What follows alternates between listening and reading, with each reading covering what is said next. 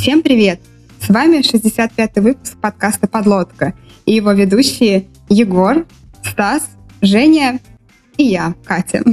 А, сегодня мы в очередной раз э, разрушаем стереотипы о том, что мы ios подкаст, ведь мы не ios подкаст. И сегодня у нас такая важная тема, как API и клиент-серверное взаимодействие. А, в гости к нам сегодня пришел Роман Экземпляров. А, Роман — бэкэнд-разработчик э, с более чем десятилетним стажем работы. Из-под его рук вышел не один десяток опишек, э, так как Рома руководил разработкой в одном крупном туристическом консолидаторе, а также успел побывать э, CTO нескольких стартапов. Рома, на самом деле, адепт э, Ruby и Rails, но у меня есть инсайт, что сейчас он пишет на PHP. Но думаю, сегодня мы сможем обсудить эти вопросы со всех-всех сторон и всех возможных технологий. А, Рома, привет.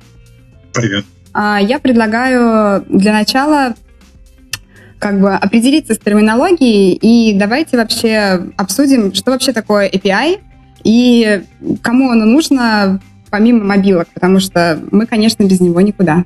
Ну, э, на самом деле, действительно, API бывают разные.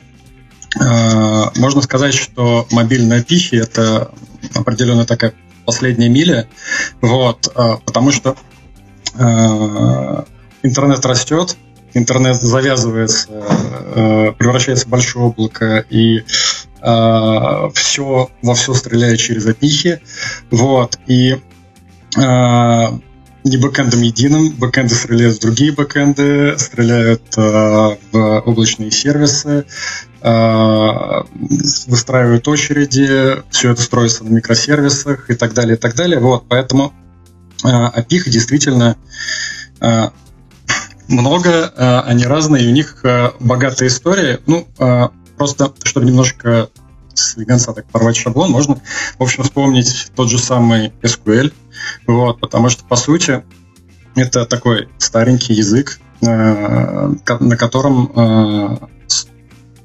одновременно, одновременно стандарт, на котором строились API и строятся до сих пор. Вот. Э, API баз данных фактически. Вот. Мы-то уже привыкли как бы в контексте именно и мобильной разработки, и все, все уже привыкли. Везде JSON. А, но а, раньше были бинарные данные, а, раньше, ну, к человекочитаемости в виде JSON и XML пришли не так давно, по сути. Вариативность API, она огромная. И мобильная разработка, она относительно все-таки по меркам индустрии, которая там тянется из середины прошлого века все-таки, вот, она достаточно молодая, поэтому использует лучшее, что есть. Можно добавлю да. тогда немножко, чтобы э, добавить скажем так, разные полюса. Вот есть мобильные, современные API. Я, допустим, первый раз познакомился с термином API или API э, с такой штуки, как WinAPI. Mm-hmm. Это очень такая недружелюбная к пользователю, mm-hmm. мне кажется, штуковина. Но в свое время это казалось просто магия, что вот винда дает какие-то методы свои внутренние, которые позволяют на уровне операционки творить какие-то чудеса вообще. Вот. И, в принципе, WinAPI, там, 90 какого-то года э, разработки, это тоже вполне себе API. API. Ладно, ну я думаю, здесь выпуск буду путаться, неважно. А может быть, договоримся сразу? Пусть каждый говорит, как удобно, нет?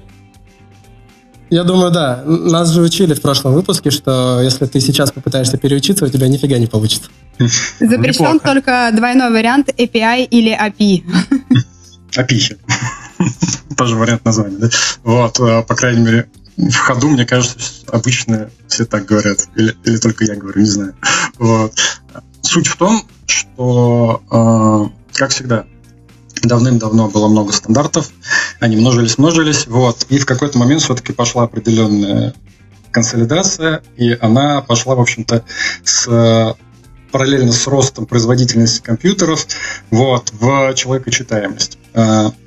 Я думаю, первое, что стоит отметить по поводу API, это то, что э, современные API, мы к ним уже привыкли именно в человекочитаемом виде, хотя э, тот же самый Google сейчас немножко начинает выпадать с своим JSON.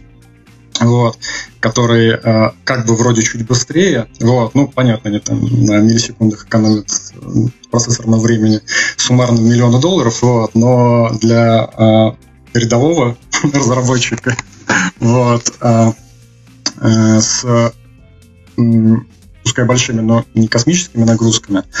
В общем, э, человекочитаемость э, дает очень большой плюс, когда мы можем куда-то сохранить это в логе, прочитать, посмотреть, дернуть через какие-то тулзы и так далее. Вот. А если мы говорим, ну, окей, про человек читаемые форматы XML и JSON, да, ну, скажем так, XML, он тоже вполне себе читаем. Почему выбор, ну, сейчас а, начинающие часто разработчики, да, кто общается, ну, действительно, с API-шкой буквально посредством там, своего фреймворка, они все, что могут сказать, что, ну, API — это когда мне сервер JSON отдает. Ну, действительно, сейчас тоже встречается такое. А, вот, почему все-таки кажется, что JSON стал де-факто стандартом, и какие вообще, может быть, в каких-то других нишах все-таки другие форматы тоже имеют место быть? Ну, JSON обладает самым главным качеством, он простой. Вот. Uh, у него нет сильных элементов, в принципе. Написать uh, парсер или дампер JSON из какой-то структуры данных, это вполне такое нормальное, uh, не знаю, задание на собеседование, например, там тестовое или что-то. То есть это не, как бы, не колоссальный труд и по объему, по сравнению с другими библиотеками другими стандартами. Вот. Э, можно противопоставить, например, э, в общем-то, сейчас уже можно сказать, что провалившийся стандарт SOAP, э, на который возлагались большие надежды, но он, он, он был поверх XML, и он, он, конечно, есть, но основная сложность в том, что это настолько сложный и в нем столько нюансов и все, что, по сути, э, идея-то была, чтобы на любом языке написали сервер, на любом клиент, они общаются друг с другом, но по факту э, библиотеки друг с другом очень плохо стыкуются. Здесь это не реализовано, здесь это не реализовано, здесь э, э, такая специфика, парсер это понимает, э, дампается что-то здесь так. Ну, в общем, Э, мега навороченный, с кучей возможностей, э, но по факту, э, начиная с ним работать, приходится все время подтачивать напильником. Вот. Или вообще там перескакивать с библиотеки на библиотеку, с, там, с языка на язык, просто чтобы прочитать или записать как надо все данные. А, немножко позволю себе тоже встрять. А, на, мой взгляд, один из немногих а, примеров, когда SOAP действительно как-то более-менее использовался, это, насколько я помню, в .NET была такая штуковина, не знаю, в каком она статусе сейчас, живая, не живая, так называемый WCF или VCF, Windows Communication Foundation, что ли, что-то такое. Вот, и она из коробки, ну, эта штука вообще для построения веб-сервисов именно. Uh-huh. И вот она из коробки работала на э, Soap, но вокруг, естественно, было наворочено куча, куча всего из э, .NET, поэтому это было довольно удобно. То есть можно было просто разметить свои модельки, э, там раз-раз, и все работает. Но, естественно, дальше .NET это не пошло, на мой взгляд. Да, в этом фишка, понятно, э, ну, нормально написанный клиент и сервер от одной э, штуки, от, ну, там, из одного э, фреймворка, там, пакета и так далее. Вот. Э, оно ну, должно работать друг с другом, но именно стандарт как стандарт, э, э, по факту вышла такая штука. Так вот, JSON. JSON, он просто там всего там на пальцах пересчитать типов данных. Вот, их иногда даже не хватает, но там уже, э, я думаю, мы к этому еще сможем вернуться. Вот э, тут, э, э, если же брать просто сам по себе XML, э, у него, конечно, есть определенные плюшки. Если немножко тоже отмотать назад, сейчас э, уже нормой стало использовать веб-сокеты или какие-то э, такие синхронные стандарты э, месседжинга, там, э, AMPQ какой-нибудь. Вот. У нас э, там тоже можно кидаться друг другу асинхронно JSON-ками. Э, то есть, если брать кейсы, когда у нас э, идет какая-то тяжелая обработка, и мы знаем, что мгновенно сервер не ответит. Ему нужно подумать, что-то там вычитать, тоже стрельнуть куда-то. Вот, то есть у нас там счет идет, ну, на секунду, скажем. И э, ну, нам бы неплохо бы по мере поступления данных начинать уже рендерить. Вот. Э, XML во времена э, лонгполинга, в общем-то, решал подобную задачу, потому что за счет его структуры его можно было э, асинхронно парсить, то есть он, он подгружается. JSON, в принципе, тоже это можно сделать, но там считать открытые-закрытые скобки. Э, в XML это нормально делать закрытие тегов. Ну, по сути, на самом деле, до сих пор HTML, который очень близок и даже э, э, если брать плохо прогружающиеся страницы, он долго браузер уже начинает отрисовывать страницу потихонечку по мере подгрузки данных. В принципе, ну, просто с данными, там, и с мобильными клиентами э, для подобных задач XML неплохо подходит. Ну, конечно, WebSocket сейчас уже решают, и там э, необходимости прямо в XML нет. Вот, есть еще такая штука, что XML немножко сложен э, именно с маппингом в объекты. Он как бы немножко другая философия у него получается. И э, зачастую, ну, JSON просто лучше ложится ну, на перекидывание туда-сюда атрибутами. Здесь дампнули, там восстановили с э, XML-кой, особенно если э, это какая-то API, которую тебе дают, а не ты делаешь именно под такую задачу. Э, там, ну, бывает проще копаться в самом доме внутри, и, э, чем перекидывать сразу, мапить автоматически, билдить на какие-то объекты и так далее. Да. А если мы говорим о форматах, да, чтобы, опять же, определиться с терминологией, например, э, всякие популярные там GraphQL, JSON API и прочее, как это правильно называть? Это уже спецификация, да, над форматом, они же... Ну, это, получается, ведь разные слои, э, то есть это слой представления данных, да? Вот. Значит, по поводу GraphQL вообще э, интересная штука. Э, смотреть на возможности GraphQL. Есть э, вот э, то, что сейчас э, используем на текущем проекте. Вот, э, это JSON API.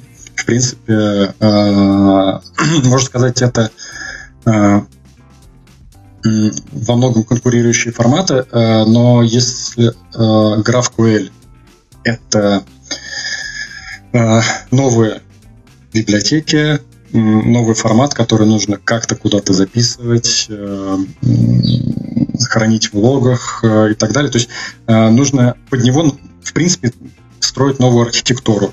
JSON API, в принципе, делает примерно все то же самое. Он немножко более короче. Вот, э, больше символов на единицу смысла приходится, вот, но э, тем не менее он покрывает все те же самые кейсы, и э, интересно посмотреть, что из этого выйдет. Вот прямо стрельнет GraphQL или нет, или будут развиваться именно более глубокие стандарты, стандартизацию уже на структуру данных в рамках там JSON или XML. Вот. Время. Пользуясь случаем, э, хотел добавить, что мы уже записывали выпуск про GraphQL, поэтому если кто-то из наших слушателей захочет узнать побольше, может поискать его в истории. Номер не помню, наверное, это что-то третий или четвертый десяток. Ладно, мы, э, я думаю, наши слушатели найдут, в общем, этот выпуск. Э, давайте все-таки вкратце проговорим, что нам позволяет сделать GraphQL. Я расскажу, как я глазами мобильного разработчика представляю, что он нам может дать. Ну, собственно, одна из самых больших проблем, наверное, может быть то, что мобильные разработчики а, для того, чтобы у него, у мобильного разработчика появилась какая-то новая ручка или какой-то новый формат данных, ему нужно подергать за рукав, а, а, соответственно, бэкэнд разработчика и сказать, слушай, мне нужна новая ручка, здесь нужно поменять вот эти вот поля, здесь их нужно переименовать, здесь я хочу, чтобы у меня были вложены какие-нибудь объекты и так далее – вот, и что может быть, в общем, не очень быстро. Типа так и так, э, тебе могут спокойно взять ответить, парень, я сейчас занят, а дело на самом деле может быть достаточно плевое. А, собственно, чтобы решить эту проблему, придумали на мой взгляд, GraphQL, который позволяет самостоятельно на стороне клиента взять и описать а, формат данных, которые ты хочешь получать, и ты их действительно будешь получать. Но для того, чтобы это все хорошо работало, необходимо, соответственно, как бы, ну, на мой взгляд, GraphQL это что-то в духе такого вот, не знаю, это не прокся получается, но это адаптер получается, да? Вот, который берет, подготавливает данные, которые а, подкручивает API, которую предоставляет бэкэнчик, тому, что удобно использовать, соответственно, мобильному разработчику. GraphQL, соответственно, можно натянуть по, поверх каких-то существующих API э, и так далее. Там в том числе и на стороне самого GraphQL тоже можно довольно сложные вещи делать.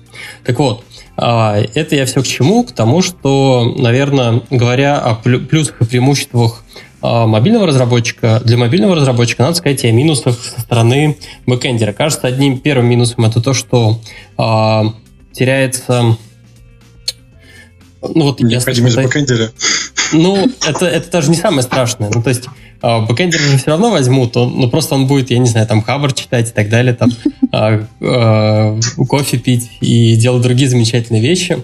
А, но помимо этого а, возникает проблема, я так понимаю, с, с оптимизацией. То, что а, когда ты берешь и подготавливаешь запрос для GraphQL, ты не можешь быть уверен в том, что тот самый мобильный разработчик не соберет себе запросы так, что с точки зрения, там, я не знаю, уже конечной твоей базы все будет работать очень оптимально. Вот, и ты уже, ну, не все можешь гарантировать. Там, видимо, на стороне GraphQL тоже можно как-то костылями это все забить, чтобы мобильный разработчик себе в ногу не выстрелил, условно говоря. Вот, это, собственно, первое. А второе, ну, пожалуй, да, вот история про то, что а, про то, что надо взять и для начала подготовить вот эти самые запросы для того, чтобы э, внутри GraphQL было удобно из них э, делать, ну, собирать какие-то уже более сложные запросы. Рома, а ты вот что про это скажешь? У тебя был какой-то опыт в подготовке запросов так, вот таких вот именно со стороны бэкэнда для GraphQL? Нет, GraphQL ни на одном проекте не пользовался. Думали, но каждый раз отбрасывали. Вот. А, а что именно, вот. извини, да, что именно, почему каждый раз отбрасывали? По каким причинам все-таки? Ну, э, во-первых, э, ну, озвученная только что э, проблема с тем, что э, зарестрикти все это достаточно сложно. То есть, как бы, когда берешь библиотеку, э, понимаешь, что ты сходу ее будешь костылировать, это как-то ну, не очень здорово. Вот. Э, в этом плане как раз э, пока что э, вот JSON найти проще, э, именно потому что можно потих, потихо, потихоньку наращивать э, количество э, разрешенных э, вещей. То есть, э, э, грубо говоря, э, вот эти там, вложенные сущности, какие-то фильтры, все что угодно, атрибуты, э, как где должны э, показываться и кому вот. А, это все а, можно добавлять действительно по мере необходимости, а, параллельно продумывая, ну, вот, такая сортировка там действительно не положит сервер, а вот столько уровней вложенности, там он не вытянет всю таблицу какую-нибудь в третьем уровне. То есть тут получается как раз, да, дернуть э, бэкэндера, по принципу дернуть бэкэндера недолго, но если строить с этой точки зрения, ну, с этой стороны, то дернуть заключается не в том, чтобы написать несколько строчек кода, а просто посмотреть, все ли ок, и добавить whitelist фактически. Вот. Э, потому что э, это э, как бы положить сервак через такие сложные запросы, это дело, ну, не только в том, что э, фронтендер или мобильщик может что-то там не так собрать, а, а еще в том, что ну, кто-то может посмотреть запрос и задосить э, сервак сознательно. Вот, это фактически такая зияющая дырка под это дело. Вот. То есть, э, э, да, есть другие методы решения этих проблем, но Кажется, что GraphQL это как будто история о преждевременной оптимизации. Ну, я не знаю, ко всем ли проектам это релевантно, но с какой-то точки зрения, то есть изначально мы предоставляем, возможно, ну, как бы избыточный функционал, что может грозить как раз какими-то дырами. Я, честно говоря, ну, GraphQL тоже на проекты как разработчик, как клиентская, клиент-сайт разработчик не пользовалась, но ну, нет ли ощущения, ну, может быть, у тех, у кого был опыт или кто поближе с ним знаком, что ну, в таком случае мы делаем клиент немного толще и переносим часть логики на клиента, именно того, как, как бы формулировать запросы. Ведь в случае там REST обычного, да, у нас все а, предельно просто. Есть ресурс, там есть индекс шоу, там, create, там, delete по нему, и мы, в общем-то, всю свою логику относительно этого и пишем. Я не пытаюсь подыгрывать в сторону JSON против э, GraphQL, там, а, то есть это именно та аргументация, которая ну, в, выводила на существующий проект, там а, именно пока не трогать. Вот, но э, фактически, почему существуют разные стандарты, почему они там, появляются, умирают, вот, потому что можно так посмотреть на опиху, как ее строить, посмотреть кейсы, вот, но э, фактически э, смотреть нужно на процесс разработки. Вот э, звучала такая э, такой аргумент, да, что, что не дергать бэкэндеров. Вопрос, насколько это часто происходит. То есть э, важно, то есть тут уже э, начинается вот эта э, невидимая связь между э, самим кодом, самим, самими решениями и процессом разработки, и вообще бизнес, ну, как бы бизнесовыми требованиями. То есть насколько бизнес хочет часто менять какие-то вещи. Э, относятся ли эти вещи, то есть решаются ли эти вещи э, за счет э, выбора вот такого подхода. По, по сути, чтобы по-хорошему сделать такой выбор, идти нужно чуть ли не от, не от стратегии бизнеса вообще. Для, вот тогда э, человек, ответственный за э, выбор технологии опихи, может хорошо и уверенно заранее сказать, э, что, что использовать слова не бэкэндера, но стартапера. Но на самом деле, кроме шуток, я думаю, это ну, правильно подводит вообще к следующей теме, что так или иначе, сколько бы ни было стандартов, да, там транспортных протоколов, э, спецификаций и прочего, так или иначе выбор на проекте должен обуславливаться, ну, скажем, э, не только э, текущими компетенциями, да, и техническими возможностями, но и действительно э, более, как бы, требованиями более высокого уровня, поэтому я предлагаю перейти в общем-то, к следующей теме. Считаю, что мы определились э, со стандартами, да, или как раз пока что думаем над ними. А, вопрос, э, как в итоге, неважно в каком виде, там, JSON или XML или прочее, как в итоге подходить к проектированию, высокоуровневому проектированию нашего API? А, кто генерирует в итоге требования? А, садятся ли все вместе за круглый стол и придумывают роуты да, там для REST ресурсов? А, или мобильные разработчики смотрят на макеты от дизайнеров и думают, ага, здесь мне нужен этот атрибут. Как в идеальном мире и в неидеальном нашем это должно происходить? Отвечу, наверное, похоже на то, что ну, продолжу ту же мысль. В общем-то, зачастую мы э, работаем вообще в неполных данных. Мы точно не знаем, что и как хочет бизнес, бизнес не точно, точно не знает, что хочет рынок, э, разработчики точно не знают, э, сколько в результате людей придет э, там, когда концепция поменяется, какие гипотезы будут проверяться и так далее, и так далее. То есть фактически наверное, отсюда и берется э, то, что agile и, ну, в широком смысле, э, хорошо работает э, в современных реалиях разработки, потому что по сути ничего не понятно. Вот. И вот те крупицы информации о там планах, о чем-то. Вот, их действительно нужно собирать, э, чтобы все, э, э, все люди, все вовлеченные в разработку, в маркетинг, во все, просто могли принимать решения, исходя из общей картины.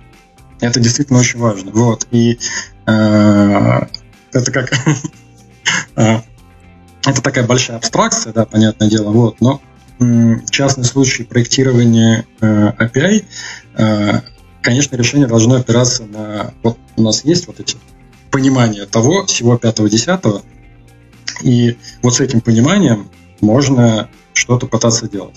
Вот. Э, плюс, действительно, вот эти куча дырок о том, что мы не знаем или нам нет времени это просто продумать лишний раз. Это э, для этого есть стандарты, для этого есть э, лучшие практики, для этого э, есть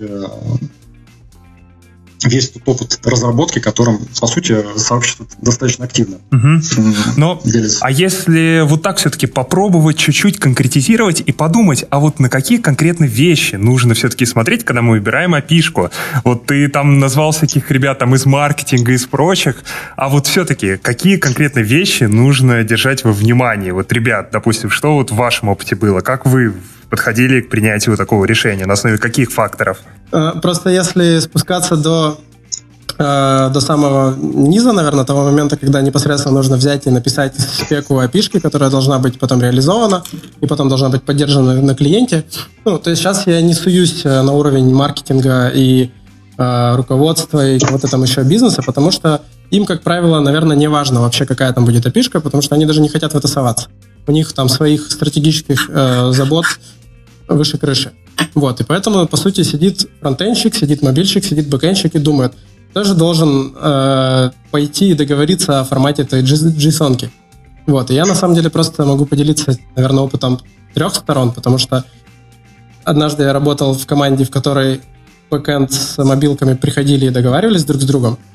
И вот это было круто, потому что ты приходишь, там, допустим, со стороны бэкэнда фронту говоришь, типа, окей, мы с тобой там, делаем опишку, чтобы отдавать такую-то сущность. Давай обсудим поля. Ты ему говоришь вот это, вот это, вот это. Он говорит, э, м, типа, нет, мне так будет неудобно, у меня там свои заморочки, или если мы говорим про мобилки, там тоже все непросто. Мне там такая паджинация будет очень плохо работать, мне придется где-то что-то кэшировать, давай переделаем.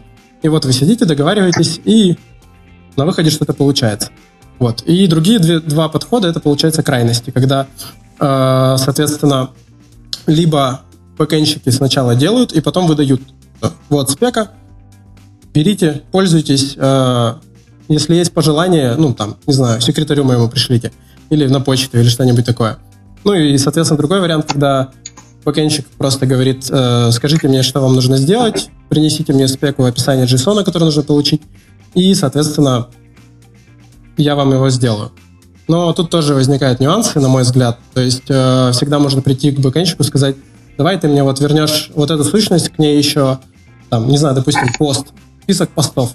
И в каждом посте ты мне еще вернешь связанные комментарии, связанные лайки, связанные, там, не знаю, аватарки пользователей, что-нибудь еще, еще, еще. И в итоге бэкэнщик приходит, смотрит на все это дело и понимает, что ему надо будет написать запрос, который просто там, положит ему всю базу, все кэши и все такое.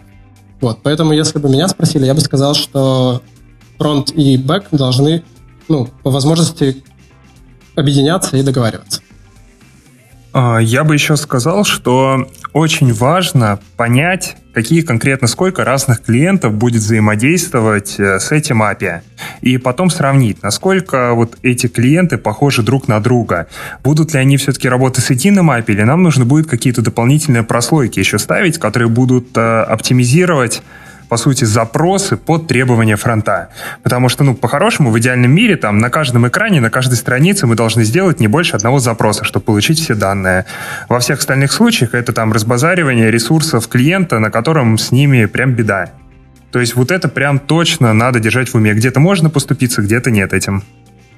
А вот это вечный холивар, мне кажется, один или несколько запросов.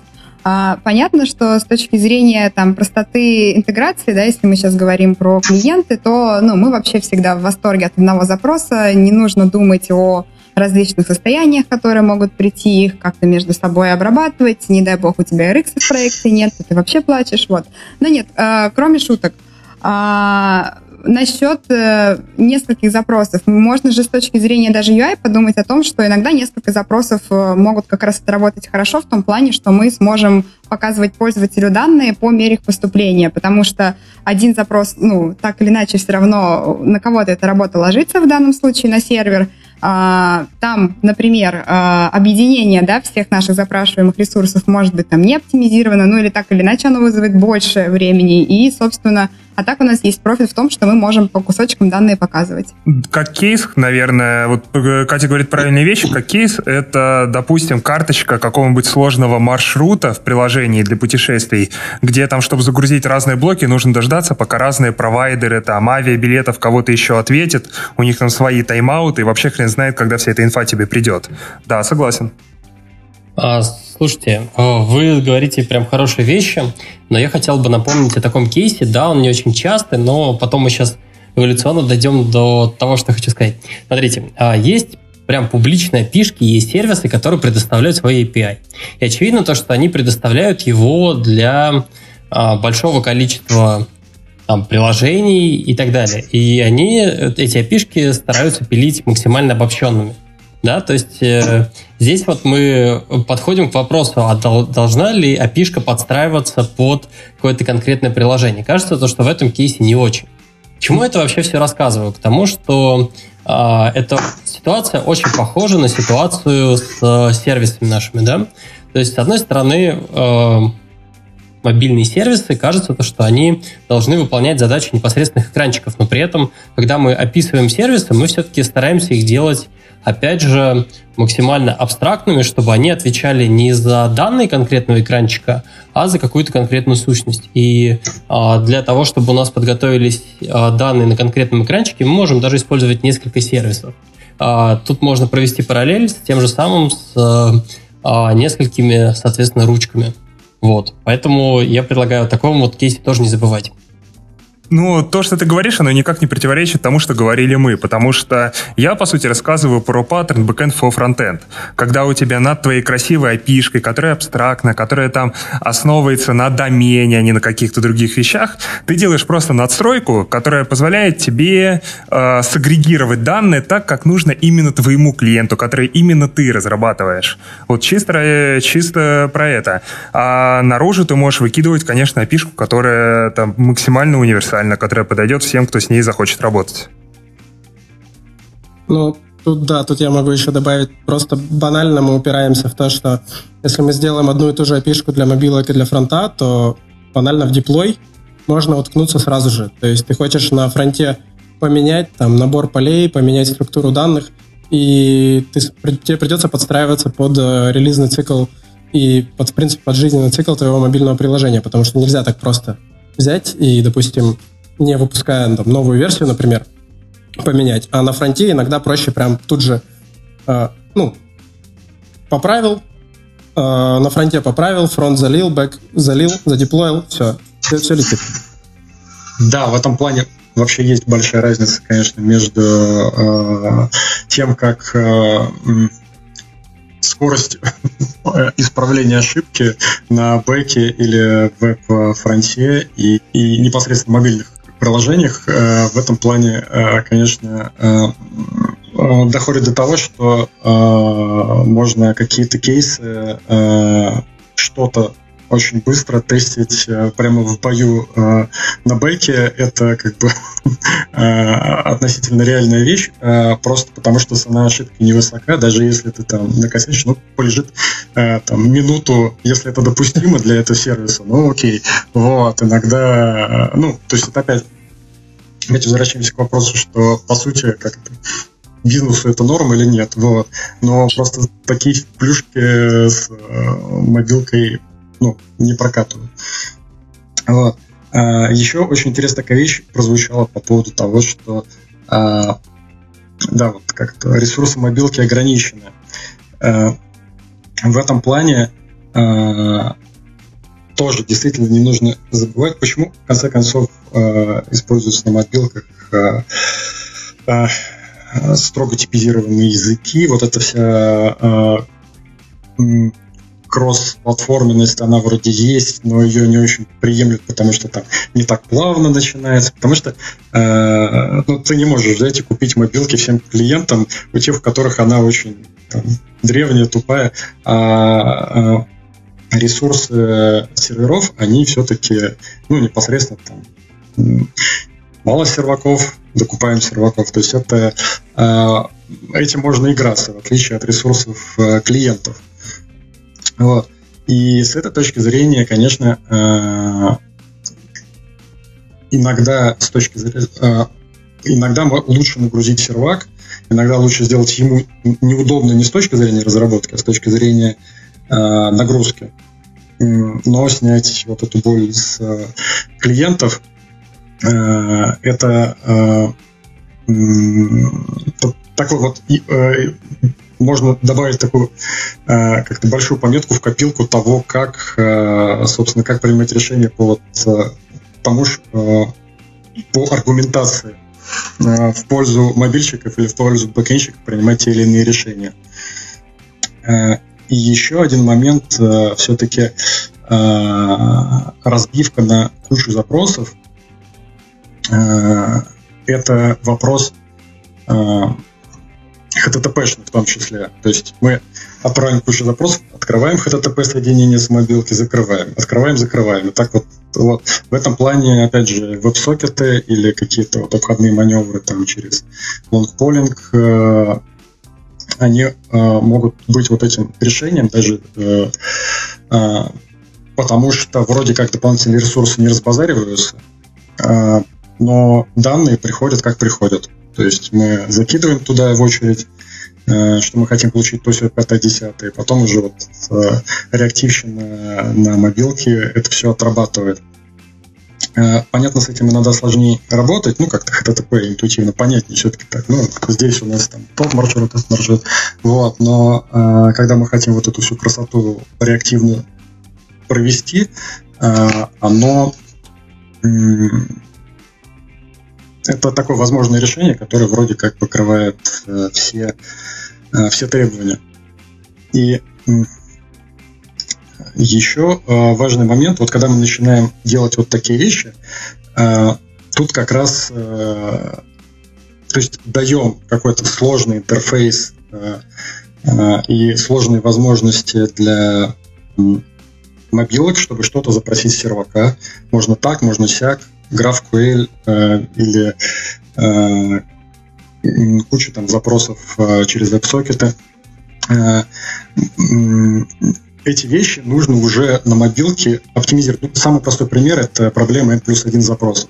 То есть если мы даем мобильному клиенту запросить, например, то, что он хочет отрендерить, и он начинает закидывать. Я хочу вот этот ресурс, этот ресурс, этот ресурс. Вроде на его стороне все как бы так плавненько работает, все потихонечку прилетает, но в результате в базу-то улетает э, вместо одного там целая пачка запросов, э, и, соответственно, обобщить это можно таким образом, что чем больше дается возможностей э, для гибкого, гибких запросов мобилки, Э, с мобильного клиента, ну или с веб-интерфейса, тем, в общем-то, действительно э, бэкэнд становится просто неким таким шлюзом, а вся работа, в том числе и по оптимизации, она начинает потихоньку утекать вот туда, во, ну, в сами клиенты.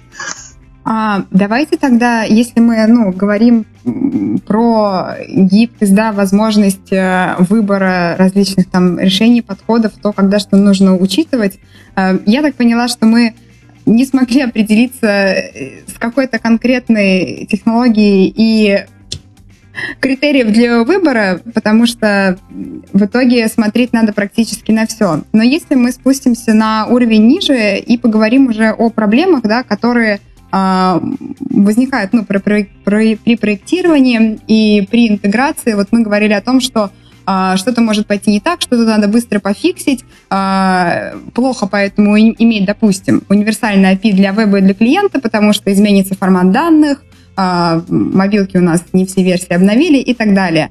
Я хочу поднять вопрос, э, как бы более общий, вообще на какие вещи стоит обратить внимание при, ну вот, наверное, уже на уровень ниже спускаясь, при выборе типов данных, да, а, в работа, возможно, там со временем, с какими-то там строковыми ресурсами, да, то есть и э, давайте попробуем составить своеобразный чек-лист, о чем нужно подумать, э, когда вы описываете уже свой конкретный ресурс. Неважно, пусть это будет JSON-API, GraphQL или любой другой формат.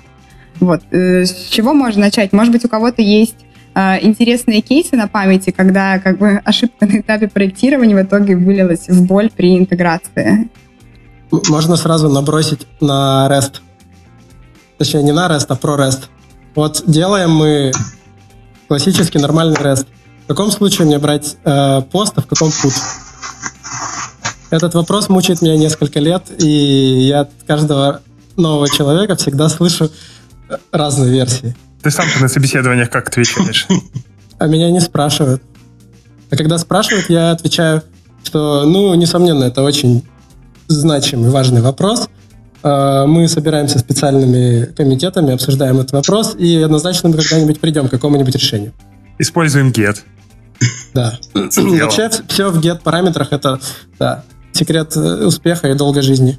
О, вот тут как раз я могу рассказать про э, боль, потому что с get-запросом, или ты имел в виду именно параметры URI? Э, ну, вот я говорил про параметры, которые, вот, грубо говоря, в адресной строке вот эти идут через вопросительный знак, а потом через амперсант идет перечисление всяких разных параметров. Так, так можно закодировать все, что угодно, и, наверное, мне нужно совершить несколько э, камин-аутов или признаний, не знаю, э, что, во-первых, однажды пилил приложение, в котором было API построено на get-запросах, и просто одним из параметров был так называемый action. Э, это раз. И второй раз, ну, это вообще мрак, и это на самом деле было в том же самом приложении, просто пришел другой бэкэнщик, и у меня не было возможности ему навязать э, правильный способ решения. Мне приходилось э, из запроса вытаскивать, э, как это называется, короче, вот как когда на фронте формочку делаешь, обычно нажимаешь кнопку Submit, и в пост, э, в телепост присылаются вот параметры формы. Вот мне приходилось прям форму вот эту у себя на клиенте э, распедаливать. Я скажу вам, что это неприятная была. Вообще, процедура очень неприятная. Ну вот, короче, по поводу реста вообще э, есть... Э, что хотел сказать, да, по поводу гета. Э, во-первых, э, спецификация гета, она допускает повторные запросы. И, э, ну, в случае ошибки там или чего-то. То есть, в принципе, этот э, любой запрос, который пришел по гету, э, какая, какой-нибудь из слоев, какой-нибудь или клиент HTTP-шный, который используется э, или в мобилке, или э, в партнерском движке, э, он может ничего не говоря, там, в случае тайм-аута или чего-нибудь, какого-нибудь сетевого сбоя, просто взять и еще раз фигануть тот же самый запрос. Э, а если этот запрос что-нибудь делает, э, что-нибудь сохраняет в базу, шлет какие-нибудь запросы еще, то есть тут э, возникает совершенно непредсказуемое поведение, и такие, в общем случае, как бы бывали. В этом плане get-запросы очень как это, с ними нужно очень осторожно. Вот, а вторая штука именно по поводу УРИ. Там все-таки есть ограничения. 2048 э, и 4096, э, там, ну, как бы много данных не запихать. Вот. Там, а, Мне кажется, это ограничение из серии, как где-то там было ограничение на 128 уровней вложенности ифов, что ли. То есть, типа, конечно, можно в это упереться, но, кажется, если ты Не, ну, количество сим... это же количество символов, оно не такое уж большое на весь URI. Ну, хотя... У меня есть прецеденты, вполне. Если high-res картинку в Base64 пихать в URI, то да, наверное, можно. Ну да, вот. А, так что тут э, вообще есть еще вопрос, э, возвращаясь к вот этой проблеме гетто. А, ну и второе, get еще может отдаться из кэша, тоже на любом уровне. Просто недавно такой же get уходил, запрос, Ну и какой-то из уровней решил, особенно если там хорошенько не прописать все э, хедеры, э, просто, ну, решит отдать из кэша, и, э, опять же, если что-то должно было записаться в базу, оно просто не запишется. Поэтому, да, вот с опихами, построенными на гетах, в общем, могут быть такие проблемы, хотя они не очень часто, и из-за этого это как раз такая мина замедленного действия. Вот. А, поэтому вопрос даже э, не только пост или put, а get или пост, он очень важный. Просто вопрос именно вот нужно учитывать. А если отдастся из кэша, а если два раза придет этот запрос, это криминал или нет. Вот. Если криминал, то по-любому пост, даже если это просто отдача данных. Вот. Ну, например, там сложный поиск. Да. Ну, вообще, если я сейчас, я сейчас попытаюсь вспомнить э, все, что я когда-то читал про всю эту тему, и, э, короче, ну, get понятно, get это нужно получать данные, соответственно, если происходит перезапрос get, хоть сколько раз, он всегда будет просто отдавать какие-то актуальные вещи на мой взгляд. И тут ничего страшного нет. Вот про пост и пут я читал когда-то RFC, и, возможно, где-то совру, возможно, что-то перепутаю, но глобально посыл был, кажется, такой, что put-запрос, он работает через э, ресурс, э, через конкретный какой-то адрес конкретного ресурса. То есть, грубо говоря, если у меня написано там э, www.example.com slash users slash 1, и я отправляю put-запрос на такой ресурс, то есть у меня там пользователь с айдишником один или нет, он, по идее, должен быть создан. А, и, соответственно, если мы типа отправим там два или три раза, по идее, как бы он там должен либо создаться, либо обновиться. Ну, это, этот конкретный момент создания обновления, он не прописан. Смысл в том, что мы должны обращаться по конкретному э, URL или идентификатору ресурса. Вот. А пост, э, ну, по крайней мере, из того, что я помню, он как бы говорит, что это он предназначен для того, чтобы обращаться на урлы каких-то, э, как это, короче, data processing. То есть, если тебе нужно где-то какие-то данные запроцессить, это не обязательно должен быть users slash 1, э, это может быть users slash, там, не знаю, create, delete, все что угодно. То это уже больше про пост. Вот. Я не знаю, насколько это правда или нет. Я в RFC что-то такое видел, и никто, по-моему, этого не придерживается. Вот, ну, по поводу дата процессинга, ну да, вот как раз по поводу поста, а не где-то на сложный э, запрос, чтобы два раза не дернула, э, не дернулась база, э, потому что это может там, э, э, быть массовым случаем. Вот, есть еще вопрос пут или патч. Вот, э, там, ну, то, тоже веселая история, потому что э, исторически сложилось, как бы, что put это вот, ну, то самое обновление ресурса. То есть вот мы э, формочку ну, если так брать, формочку показали, что-то заново заполнили, отправили на пут. Ну, как бы ресурс перезаписался. Вот. Э, и нюанс в том, что э, часто путается с патчем, потому что патч это вот о том, что делать с теми полями, которые не пришли. Вот, то есть, если э, поля, которые мы не закинули, по идее на пути они должны занулиться в баске или что-то такое. То есть пут это полный реплейс ресурса, вот патч это, э, соответственно, вот это э, ну, небольшая модификация. Вот. Э, но чего в рейсте все время не хватает, так это батч запросов. Вот, это такая вещь, когда, а давайте-ка мы вот, грубо говоря, индекс объединим с патчем. То есть мы хотим сразу фигануть с клиента там кучу ресурсов и все их обновить. Вот. И тут вроде как такого тоже э, мнений еще больше, вот, но э, если придерживаться вот такой логики, э, пост, э, ну, где делать put, где патч, э, получается, э, мы, например, через URL передаем, что это relationship такого-то ресурса. Uh, ну, по URL понятно, грубо говоря, даже это uh, вложенный ресурс какой-то. И вот тут получается очень важно. Притом можно реализовать даже два запроса. Batch, uh, batch update и batch replace. Потому что вот наш, наша пачка сущности прилетела. Что мы делаем с бывшими? Мы их удаляем, заменяем новыми или мы их э, просто обновляем, те, которые прилетели, а те, которые не прилетели, мы не трогаем.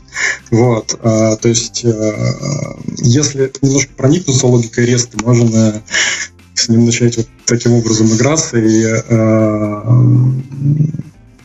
это бывает тоже полезно с точки зрения экономии ресурсов мобилки и просто веселых обсуждений на эту тему. А, мне кажется, что самая большая сложность здесь, что даже если бэкэнд разработчики не могут сойтись на мнении, как э, должен работать тот или иной метод, то что делать а, мобильным разработчикам, которые, представим, а, работают, например, в команде, где либо команда там распределенная, да, не по продукту, а по компонентам, либо вообще интегрируется со сторонним продуктом, и они сами точно не знают, э, какое будет поведение того или иного запроса. Да? Естественно, есть спецификация. Спецификация, я думаю, мы еще поговорим чуть позже, и о важности поддержки ее актуальности и способов. Но, тем не менее, а, как, э, как бы э, клиент-сайт разработчик должен предсказать поведение, когда он делает чуть-чуть что-то за рамки, выходящее из стандартного. А, я предлагаю все-таки вернуться к вопросу уже типов данных, а, опциональных полей и прочее, а, у нас часто возникает ситуация, да, когда мы уже говорили о том, что, допустим, поменялся как-то формат а, выдачи. Мы ждали одни данные, а нам вернулись другие. Да, у нас есть формат, у нас есть спека, но, к сожалению, что-то пошло не так. Вот часть вопроса, это, наверное, вопрос как раз к ребятам со стороны клиент-сайда, что какой парадигмы придерживаться, например, в этом случае, если сервер вдруг э, прислал нам что-то не то, что мы ожидали. Проще всего поднять, допустим, вопрос коллекции, да, и, скажем так, один из айтемов, пришедших, мы распарсить не можем. Какое здесь, допустим, правильное было бы поведение? Выбросить этот один э, какой-то закарабченный айтем или орать сразу же на продакшн-версии? Как бы, что лучше? Есть ли какая-то золотая середина? А, но а, опять, если посмотреть картину немножко так пошире, то э, есть, э, то есть вопрос-то даже не в том, что делать в конкретном случае, а, а как э, минимизировать вот эту всю историю. Вот, понятное дело, но э, нужно внутри команды все стандартизовать, э, договариваться, и когда приходит команда уже к какому-то решению, то этого решения придерживаться. А решение придерживаться с точки зрения структур данных достаточно сложно, API и прочего. А, то есть фактически а, нужно проверять, а то ли мы вообще отдаем, а не сломалась ли у нас обратная совместимость. Вот. И неплохо а, вообще API покрывать тестами на именно по структуре. То есть, что мы не просто отдаем эти данные, да, да, да, да. А вот сразу вопрос. А если вообще достаточно ли тех же JSON-схем для того, чтобы обеспечить полноту такого тестирования? У меня вот, допустим, всегда была такая заветная мечта, что если там, не знаю, клиент-сайт и бэкэнщики работают по контракту, этим контрактом является та же JSON-схема, mm-hmm. то на их основе генерировать автоматический набор тестов на пишечку. Вот. Но каждый раз, когда я начинаю в это копать чуть поглубже, получается, что с полнотой там прям беда-беда обычно. Потому что редко редко все сильно упарываются в стандарты. Там, ну, она JSON-схема получается довольно общая, не сильно покрывающая edge-кейсы. Тогда кажется, что в случае использования JSON-схемы, тогда на JSON-схему тоже надо писать тесты, потому что непонятно действительно, покрывает ли она все. Это решается э, добавлением сюда еще одной проблемы в этот котел. Проблема поддержания документации на пиху в в читаемом виде. То есть нам фактически э, те же самые JSON-схемы нужны для спецификации нашей API. Вот. Э, вообще, да, когда-нибудь, может, э, получится дойти из open source эту штуку. Вот. Э, мы делаем сейчас э,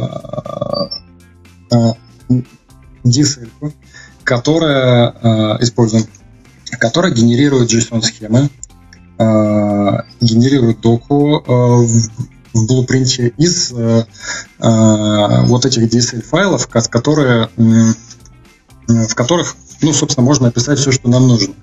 Вот. И, соответственно, эти схемы идут в качестве валидатора входных параметров на контроллерах. Эти, да, Вот. Эти штуки идут в доку блупринтовую, и эти штуки используются как раз вот в таких тестах. Вообще, тоже как бы в какой-то простые контроллеры потенциально тоже можно довести э, до таких, ну, до генерации из э, таких схем, потому что, ну, то есть, э, получается, мы не ограничены стандартным JSON схемой, мы просто как бы э, взяли э, некое структурное описание, и оно уже и на основе него ну, оно очень похоже на JSON-схему, но на основе него уже э, генерируется все, что нам нужно. Вот, вот такая э, централизованная штука, она работает достаточно хорошо именно в том плане, что ты просто, у тебя тесты не пройдут, пока ты ее э, э, не обновишь. Вот. Обновил, соответственно, дока обновилась. Вот. Э, и э, все знают, что вот Короче, что теперь так? Вот. Э, вопрос, конечно, с обратной совместимостью. То есть тут э, мы пока этого не делали, но э, вообще можно идти, то есть по новой спеке проверять старую или по старой спеке новую, чтобы понимать просто на вот эти переходы, мы что-то поломали в обратную сторону или нет. Вот, то есть тут тоже нужно смотреть на частоту происшествий, грубо говоря.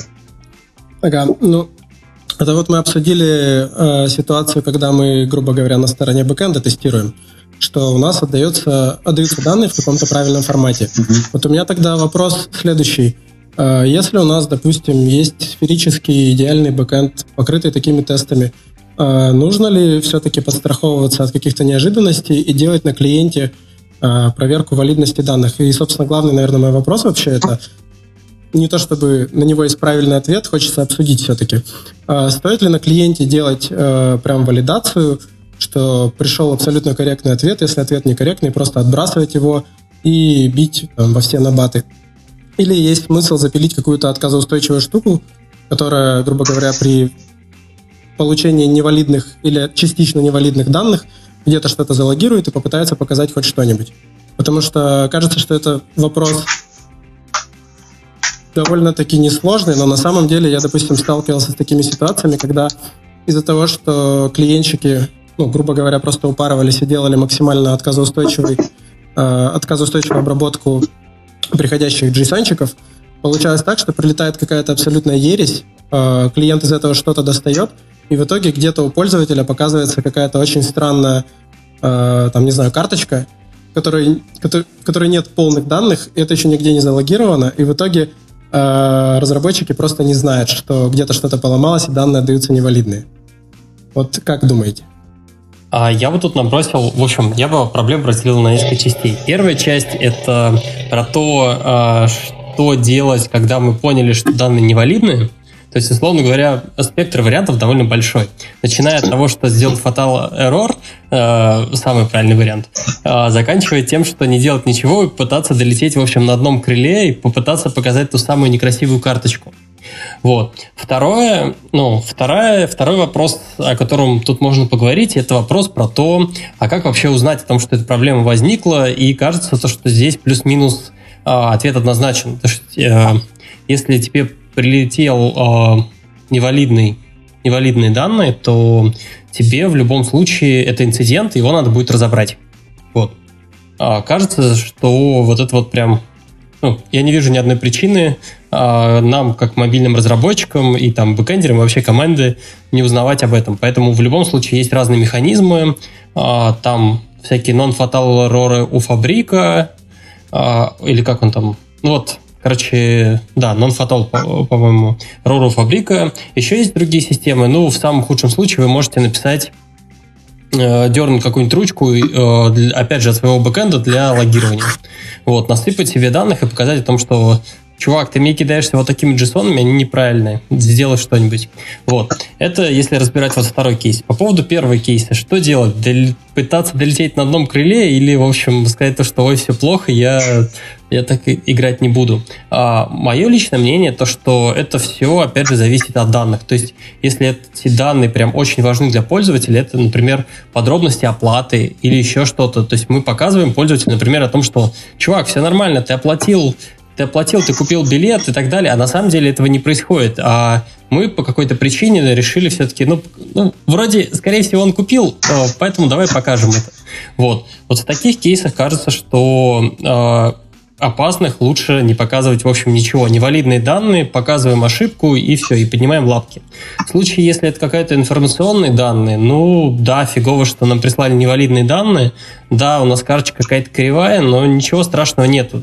Если есть хоть какие-то данные прилетели, я не знаю, ресторан там, например, номер телефона есть, ну, пусть будет хоть номер телефона. Человек сможет позвонить и сам уже все разобрать и уточнить. То есть вот в таких кейсах я бы был склонен как бы а, ничего не делать и просто вот, соответственно, записывать этот инцидент и сообщать о нем, о нем как о нон-фатал роли. И кажется, то, что таких кейсов на самом деле большинство, потому что а, все-таки таких прям жизненно важных а, запросов а, меньшая часть в нашем приложении. Как-то так. Вот моя позиция.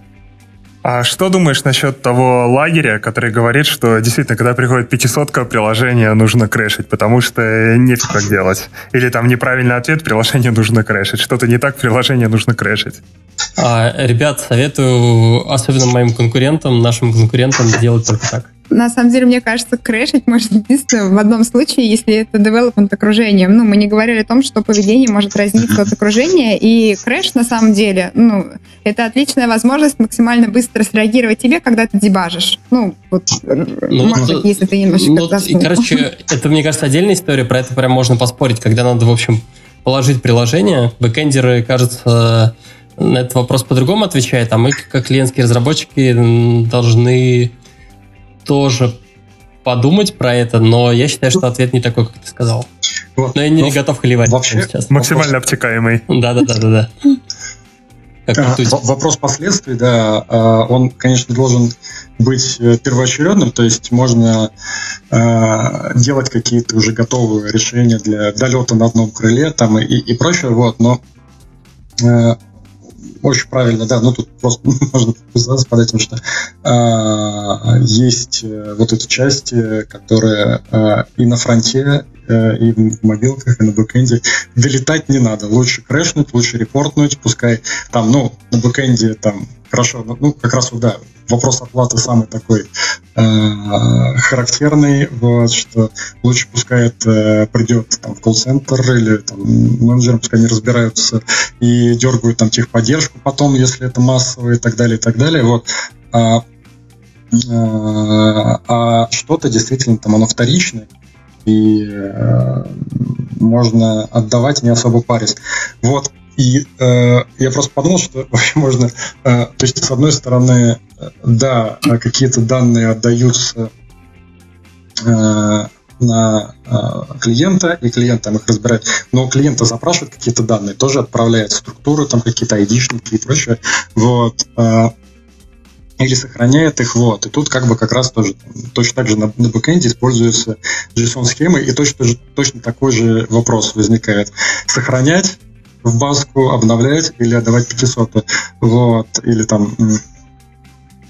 Э, или можно тоже собраться. Каков твой ответ? Всем.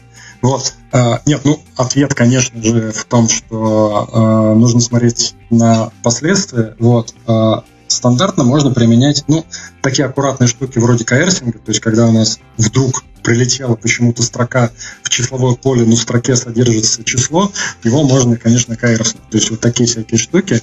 А, вот. И вот то, что Катя сказала, как раз э, поведение на девелопменте и на продакшене может действительно отличаться. Потому что крашнуться на девелопменте это хорошо. Сразу все, всем все понятно. То есть прилетело что-то, вот не то, но, э, ну, например, э, прилетело несуществующее поле на девелопменте. разработчик должен сразу увидеть, что он прислал что-то не то. А если э, оно прилетело в э, продакшене, то воз, там могут быть варианты, почему, собственно, это произошло, да? То есть это а, а, не, одно, ну, не сохранили обратную совместимость или вылили э, на прод, не заметив вот эту штуку. Вот. Э, там э, можно, например, отдать э, э, ворнинг какой-то, этот ворнинг отобразить клиенту, что что-то пошло не так, обратите внимание, там, э, значит, или этот ворник может быть обработан на клиенте, то есть он там э, после сохранения пришел этот ворник, но он лишний раз обновит, перечитает, где там вообще, что там сейчас, какое состояние в базе данных, вообще прошло, не прошло. Вот. А, вообще, мне кажется, э, ну, хорошо рассуждать на таких идеальных случаях, там, что нам делать, если мы пытались создать объект, и клиент прислал совсем не то, мы получались это э, привести типы, не получилось, не сохранили. Но мне кажется, вот важно упомянуть и для разработчиков э, API вообще и при проектировании про более неявные моменты и реагирование на них. Да? Опять же, момент несоответствия стандарту, но немножечко в другом контексте, например, фильтры. Представьте, что вы как э, мобильный разработчик запрашиваете какой-то ресурс и передаете туда некие фильтры, которые были по договоренности, по спеке, да, но вы там ошиблись, опять же, в том же ключе или еще что-то, а сервер-разработчики решили это не обрабатывать, и вы, бывает, э, проводите часы в дебаге, пытаясь понять, почему же вам вернулось не то. Вот, поэтому мне кажется, что важно а, вопрос реагирования на соответствие спеки отлавливать ну, на всех уровнях, потому что в итоге это все ускоряет э, скорость разработки, ну, интеграцию и скорость разработки в итоге. И это по факту ну, одна из сам, один из самых важных критериев. Э, я бы еще добавил э, про возможность обрабатывать не совсем полные данные, вот то, что Стас говорил. Э, если у нас на клиенте живет какой-то кэшик, то, на мой взгляд, в этом случае нужно быть предельно осторожным с сохранением неполных данных, потому что если, допустим, мы действительно храним, что-то кэшируем, э, и, возможно, данные между собой как-то связаны, то мы можем просто у пользователя сохранить неконсистентный кэш и в дальнейшем принять какие-то неправильные решения, потому что мы, допустим, получили новые данные, залезли в кэш, увидели, что там грубо говоря, у пользователя, не знаю, каких-то полей не было, а у нас с точки зрения бизнес-логики это что-то значит, появилось новое э, значение, и мы пытаемся понять, что же с этим делать. А проблема-то в том, что просто данных не было. И это просто закарапченные данные. Их стоит откидывать, и, на мой взгляд, их не стоит кэшировать ни в коем случае. Согласна. Мне кажется, на самом деле, ну, спецификация и строгость — это, ну, один из самых, наверное, правильных и праведных путей, потому что, я говорю, чем... Это везде можно как бы этой фразой руководствоваться, что чем раньше мы узнаем об ошибке, да, тем лучше. И, собственно, строгое исследование спецификации и ее валидация — это как раз возможность реагировать на максимально раннем уровне. Но мы так или иначе приходим к тому, что мы говорим спецификация, спецификация, да, спека, она важна. А, вообще, какие есть способы? Мы вот уже упоминали автогенерацию спеки. Это один из, ну, действительно клевых вариантов, потому что тебе это из коробки, да, гарантирует, по сути, ее актуальность. Но какие, как бы, есть способы вообще э, поддержания спецификации в актуальном состоянии? Как бы, может быть, как бы, какими а, там, технологиями, фреймворками, как, в каком виде вообще предоставлять? А, как вариант вообще, если говорить не про технологии, не про фреймворки, а про процесс, это хранить схему рядом с кодом. То есть, допустим, у нас так когда-то еще вот до кроссфункциональных команд было построено взаимодействие мобильщиков-бэкэнщиков. Мобильщики просто делали pull request э, в репозитории с сайтом и клали туда рядом с ручками саму схему. Вот, и одновременно ты апдейтишь э, ручку, ты апдейтишь схему. То есть у вас сразу же автоматически и ручка апдейтилась вместе с Не, не, не, не, не, все руками. Я вообще, э, ну у нас схема рассматривалась именно как контракт, который сначала фиксирует его, а потом уже под него делают опишку. То есть здесь не было разговора о том, чтобы ее автоматически обновлять. Это тогда вот эту цель ломает, потому что здесь схема источник правды, а не API источник правды. А как тогда, ну, не бывало ли такого состояния, если она лежит рядом с кодом, как понять, что, ну, как бы код актуальный уже выполняет требования этого контракта? Ну, то есть там такой Но момент. вот это нормально никак, если только вот не, собственно, генерировать какие-то тесты по этой схеме и не тестировать mm-hmm. ее против api Ну, есть еще, кстати, вариант такой, да, а, это а, именно совершать действие, которое на проде кажется бессмысленным, но оно осмысленно на уровне девелопмента или потом задним числом проверки логов, собственно, э, включать пост-валидацию, то есть вот, э, бэкэнд выплевывает данные, и перед этим он проверяет, вообще он кто выплюнул. Вот. И, соответственно, тоже алертить, если что-то пошло не так. Или плеваться в ворнинги в ответ, или э, говорить о том, что э, если на проде, то мы просто все кидаем в логи и как-то там асинхронно эти логи проверяются, может быть, выборочно, если их очень много, или все подряд, просто там с какой-то задержкой, или там, ну, ну могут быть варианты. Вот. А, у, у меня дилетантский вопрос. А вот с точки зрения э, производительности, если идет речь о каком-нибудь пайлоуде с, э, там, не знаю, сотнями тысяч запросов в секунду, если мы каждый ответ еще будем проверять, дополнительно валидировать перед отдачей, это не положит нам весь наш бэкэнд? Ну, я, собственно, про это сказал, что это в development окружении можно так а. делать. Вот, э, то есть активировать эту штуку э, именно в dev.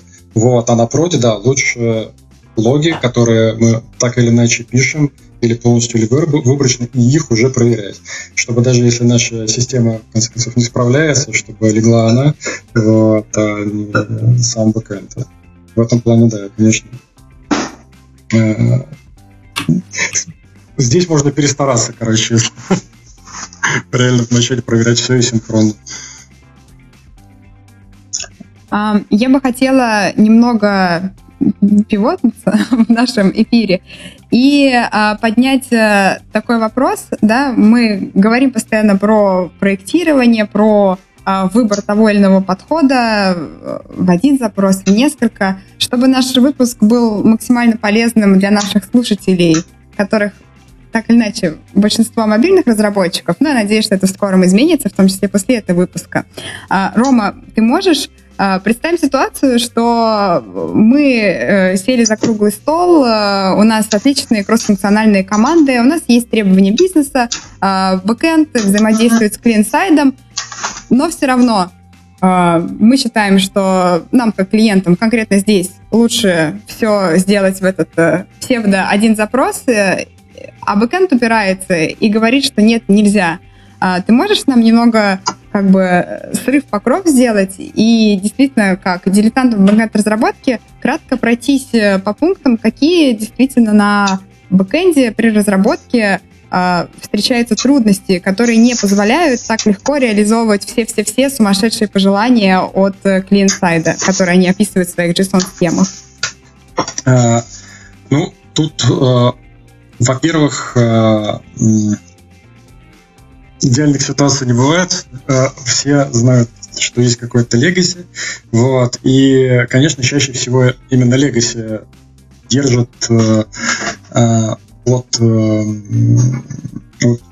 когда говорят, что невозможно. Вот, потому что а, ну, а Legacy, опять же, берется от неправильного прогнозирования. То есть мы думали, что будет так, что-то там закачали, что-то там сложили, а оказывается, все должно быть по-другому. Вот. И, собственно, это и выливается вот эту какую-то фантазию. Вот.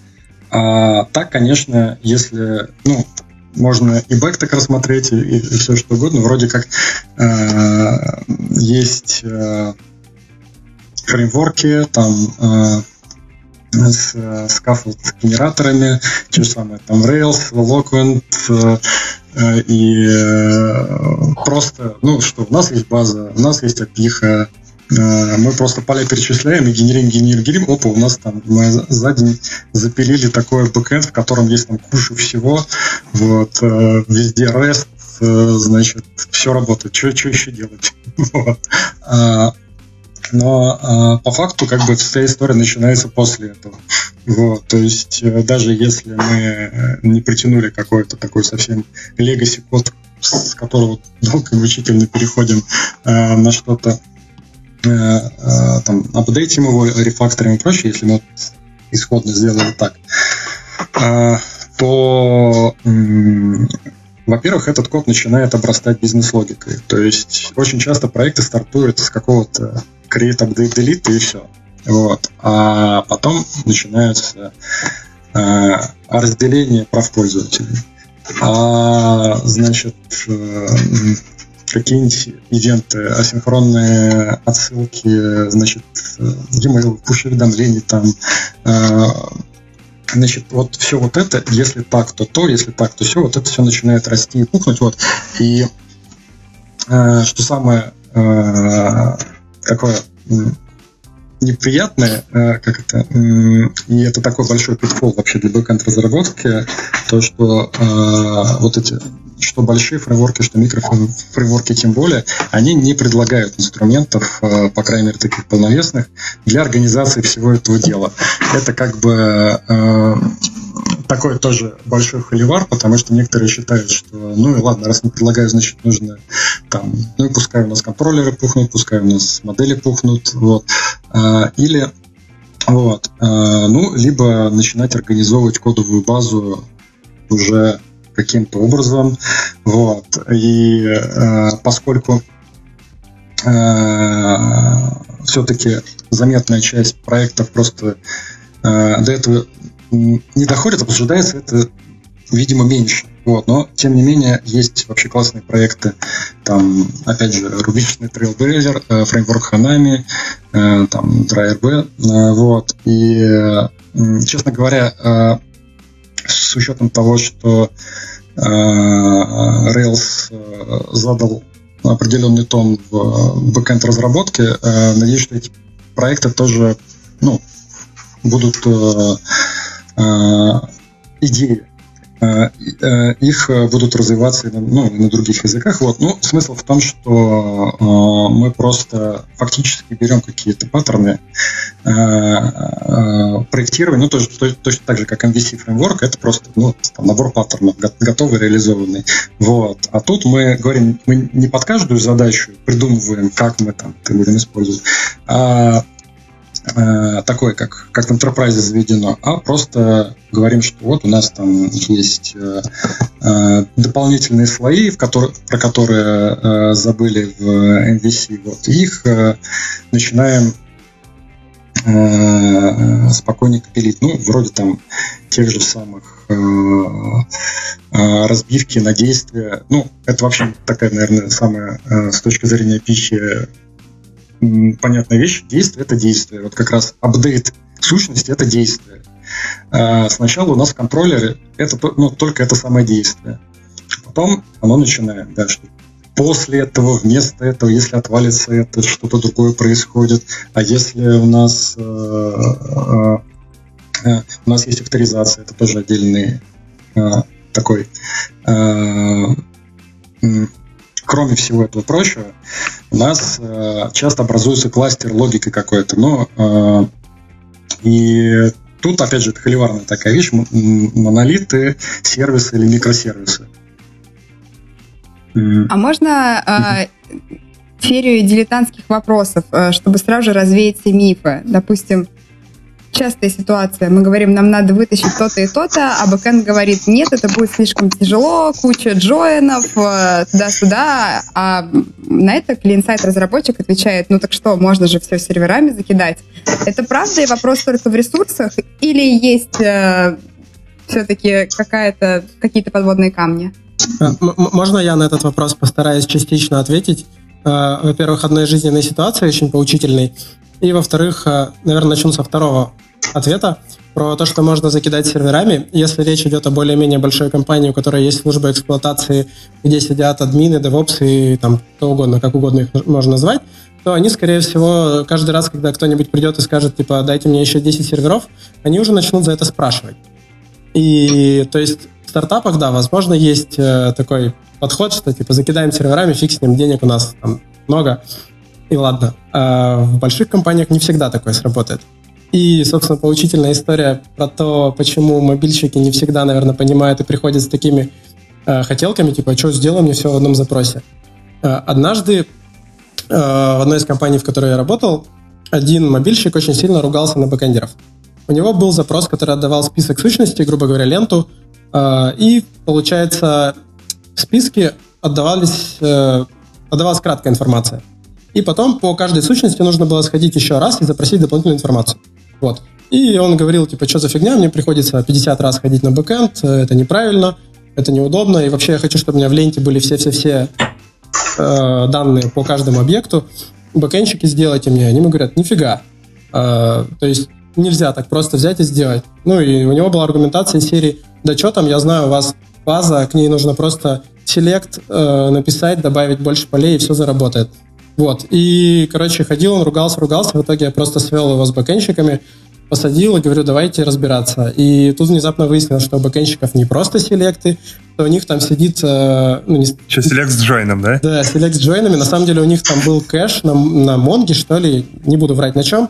Э, read-only кэш, который э, как бы eventually consistent, то есть он обновляется не по факту добавления объекта в базу, а когда-то в какой-то момент он будет актуален, но не всегда. И кэш просто отдает данные. Соответственно, за каждой конкретной записью, э, вот тот второй запрос, про который я говорил, мы входим непосредственно в базу. И получается, что это просто две разных базы, и между собой их попытаться склеить, это гемор, ну, еще тот. И после этого чувак просто подошел ко мне и сказал, блин, ну я типа ошибался, я не понимал, что у них там все так сложно. Мораль всей басни Тогда... такова, нельзя судить э, быстро, у всех есть свои сложности. А, а в Монге нет джойнов. Смысл не в этом. Смысл в том, что в Монге... Нормальные пацаны на реляционных базах сидят. Да, да. Что у них там в Монге лежали какие-то, ну, короче, неполные данные. То есть только то, что нужно отдавать быстро для списка новостей. Тогда можно продолжить серию глупых вопросов и ответов. А, хорошо, а что, нельзя все закэшировать? У вас же там все-все на бэкэнде можно закэшить и отдавать быстро. Вот. В чем? А тут как раз тоже вопрос, э, который начинается с прогнозирования. Э, в общем, нас, например, э, взять там какой-нибудь хитрый геопоиск еще с э, этими э, с разбивкой по времени, там что-нибудь такое вот. И э, мобильная разработка хочет, вот, чтобы можно было и так запросить, и сяк запросить, и, ну, в общем, крутить э, всю эту штуку э, э, с разных сторон. Ну, естественно, чтобы это было быстро, чтобы э, там все быстро добавлялось, обновлялось. Вот. И э, хранится это все в реляционной базе. Э, что-то можно проиндексировать, понятно, там, вот, но встает вопрос, а какие, ну, какое будет распределение? То есть э, мы приходим к тому, что ну прямо вот все закэшить, это, это жесть будет там вообще. Там нам действительно нужно будет просто все это хранить на, э, не знаю, там, только добавлять при росте серваки с э, хранилищем чисто под этот кэш, потому что там экспоненциально растет количество комбинаций э, от количества записей в, в эту таблицу. Вот. И, соответственно, ну и плюс там, конечно, такие джойны нужно выгрести.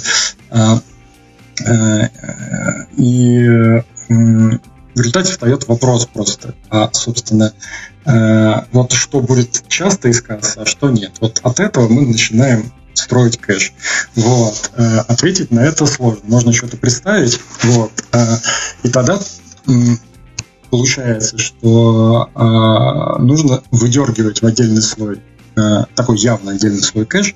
Вот. Э, может быть, в отдельный сервис э, э, и э, просто э, мониторить именно ситуацию по э, тому, э, все ли, что мы пишем в кэш, потом выдергивается, ну, статистику эту собирать и подстраивать этот кэш уже под статистику, которую, ну, которую можно, опять же, проверить только ну, в боевых условиях. Поэтому здесь тоже классика Лина делается предположение по поводу того, как мы будем кэшировать и что. Выносится в отдельный слой, потому что мы понимаем, что он будет 10 раз перепахиваться, а, а замораживая вот этот ну, кусок, который отвечает именно за хранение, который мы хотим пореже дергать. Вот. И, значит, вот работаем в этом направлении. Собственно, такие задачи, они, конечно, а, в подобные задачи именно в бэкэнд разработке, они могут отнимать уйму времени. Ну, они, тем не менее, интересны, конечно. Вот, но...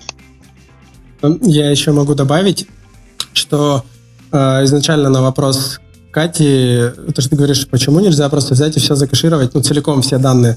Ну, допустим, если это кэш какой-то, который живет in memory, там, не знаю, Redis какой-нибудь, например, который развернут в оперативке, то, ну, наверное, можно, но оперативку тогда надо будет завозить там грузовиками. Тоже, наверное, мне кажется, не всегда это возможно. Согласна, я предполагала, но хотелось услышать это вживую. А, давайте, мы уже много раз, ну, на самом деле, все эти вопросы, как бы, мораль одна, что команда должна взаимодействовать, да, и чтобы достигать лучших, как бы, результатов, в том числе там и в проектировании, и в интеграции, в решении спорных вопросов. А, я бы хотела теперь подняться, как бы, с уровня протоколов, спецификации и прочее на уровень процессов, да, ведь клиент-серверное взаимодействие — это не только взаимодействие наших приложений, это и взаимодействие команды.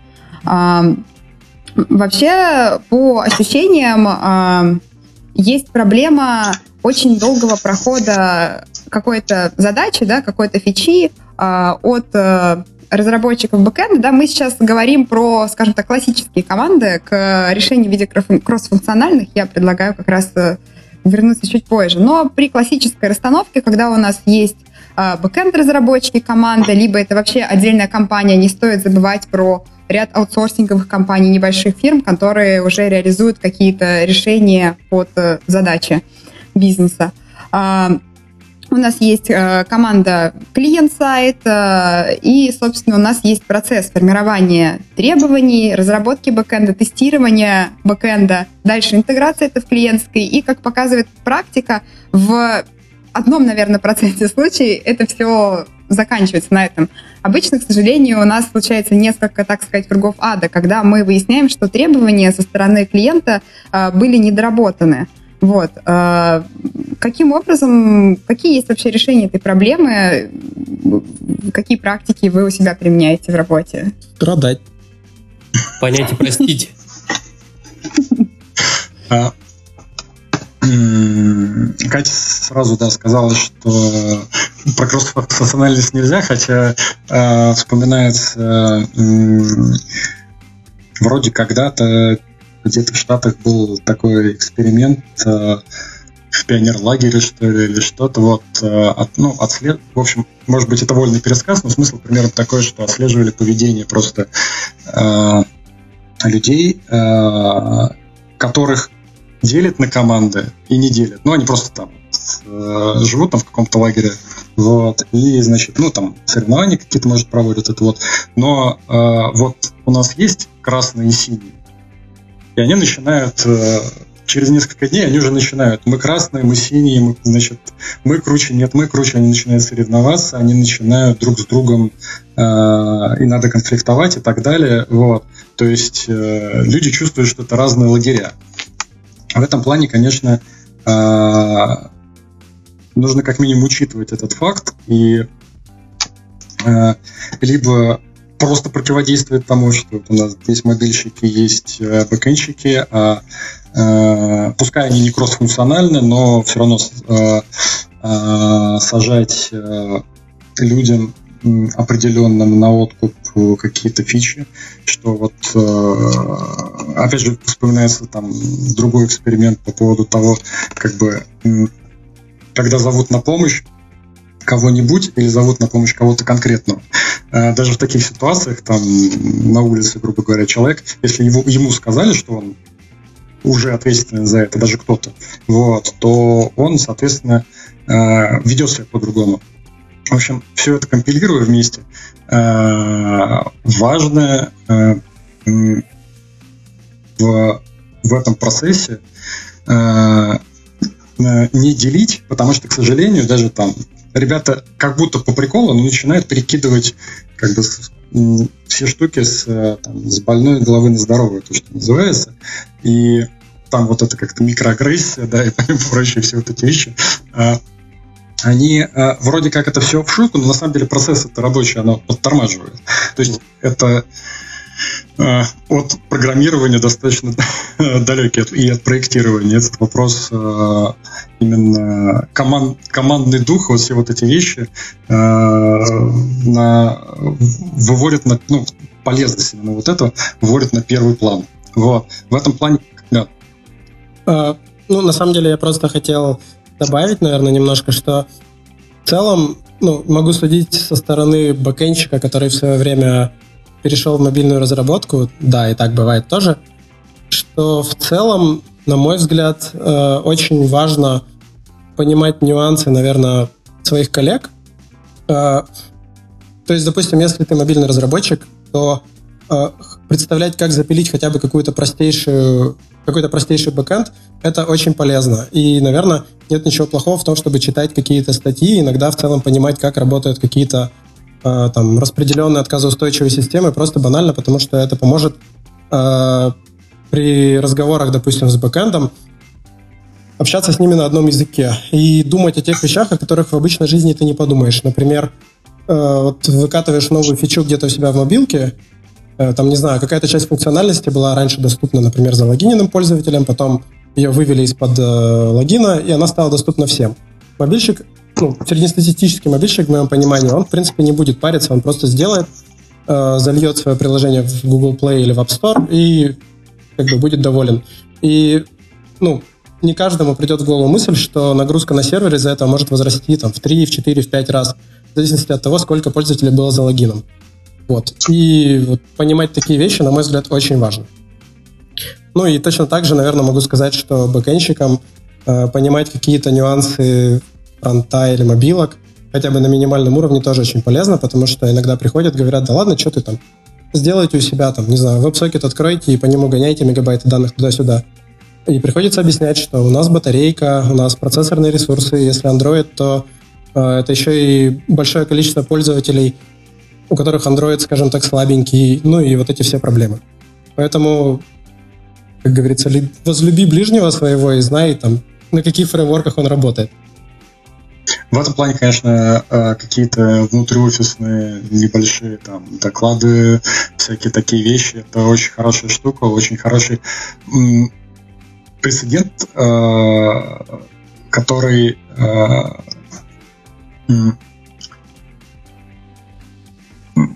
в общем, вот это все накопленное, то, что хочется рассказать коллегам, чтобы не в формате того, что, блин, мы не хотим это пилить потому-то, потому-то, или, блин, почему вы не хотите пилить это, ну, то есть, когда, опять же, разговор строится не так, а когда начинается вот, от Адама у нас, значит, здесь такие сервисы, вот они так устроены, то есть картинка какая-то э, отрисовывается, и э, вроде, ну, и опять же, возможность оторваться от монитора это тоже не последняя вещь вот, в офисе. Вот, значит, э, но по факту это, ну, кажется, что это просто какая-то, ну, может показаться, что это какая-то такая развлекучка, но если это поставить именно э, э, в сторону такое деление информации между командами. А, и опять же, можно думать в сторону бизнеса, в сторону там, вот, э, всего этого. Это здорово именно с той точки зрения, что э, многие вопросы потихонечку начинают отпадать после таких вещей. И э, тут, конечно, да. Я бы еще сказал... Команда перестает вариться внутри. Егор? А, Жень, ты хотел что-то сказать? Я, я хотел... Да, я хотел сказать, что в таком формате, наверное, я не могу сказать, что у меня есть большой опыт в этом, но мне кажется, могут зайти хакатоны, когда все пробуют делать все. Э, ну, просто полезно посмотреть, как там, как там у коллег. А, я бы еще мог предложить попробовать себя в сервис ICFT, но кажется, то, что мы его закопали там в одном из выпусков. Ребят, даже не начинайте. Я бы посоветовал Га... начать, начать с Java, потому что я андроидчик и Java... Ну ладно, Kotlin, хорошо, компромисс. Говорят, гоферы получают больше всех. А, Это кстати, на просто. тему... А на тему... JS всех победит, но JS. Катя, извини. на тему рабочих коммуникаций. А, если говорить про следующий уровень, я просто своим хотела поделиться опытом а, насчет взаимодействия и понимания, кроме понимания того, а, что как у всех устроено, что, как мне кажется, больше помогает на этапе проектирования, да, когда мы стараемся услышать друг друга и найти какой-то компромисс, да, хотя считается, что компромисс это не очень, это не вашим, не нашим, но в некоторых случаях это все-таки может работать. Но если по этапу идти дальше, и, например, на этап интеграции, тестирования, эм, есть э, разные инструменты для того, чтобы хорошо взаимодействовать с разработчиками да, бэкэнда. Например, э, у нас сейчас там вертится Кибанова в дев-окружении, и каждый разработчик имеет возможность пойти, найти, допустим, свой какой-то запрос, да, который э, с ошибкой вывалился, да, пришел не то, что нужно, и скинуть, э, грубо говоря, бэкэнд разработчику уже просто ссылку на этот конкретный запрос, где будут висеть все-все-все данные.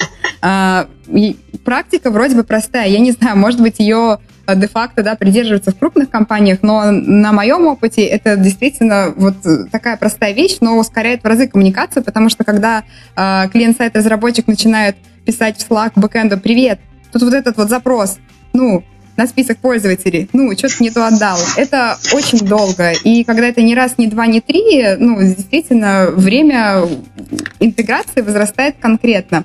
А когда мы, по сути, говорим на одном языке, ну, например, языке запросов, да, и еще у нас есть какие-то удобные инструменты для этого. А, например, Postman тоже, да, пошаренный на всех, где можно там указать конкретный запрос и там уже засейвить все параметры проблемные, то, мне кажется, это немного ускоряет э, опять же, разработку. Вот, ребята, у вас э, какой опыт в построении таких коммуникаций вообще? Какими инструментами пользуетесь? Или достаточно банальных там э, логов, э, там, респонса и перекидывания в Slack э, бэкэнд-разработчику? А, ну, я помню, мы Paw использовали какое-то время. А, у него есть возможность шарить запросы, причем а, он шарит сразу, по-моему, ссылочку на сайт, где тоже можно посмотреть его детали. И вот сейчас в Авито Postman в основном используем. То есть там шаренная коллекция есть на всех со всеми mm-hmm. запросами? Я одно время взаимодействовал с суровыми бэкенщиками, которые просили скидывать им просто курлы. Ну, то есть просто консольку открыл, скопипастил, скинул. Вот, мне кажется, что это действительно хорошо подчеркивает проблему на обоих сторонах. Ведь мне кажется, что суровым бэкенщикам было бы немного удобнее работать ну, в какой-то из э, описанных, э, озвученных э, ранее утилит. А, вообще KLE стек хорош, но про Журлев это опять к вопросу о серваках, потому что все это а, Java, которая очень быстро съедает столько, сколько ей дадут и хочет еще. Вот, так, пожалуйста, я попрошу, не надо на Java. Java съедает столько, сколько программист руками напрограммировал. Вот.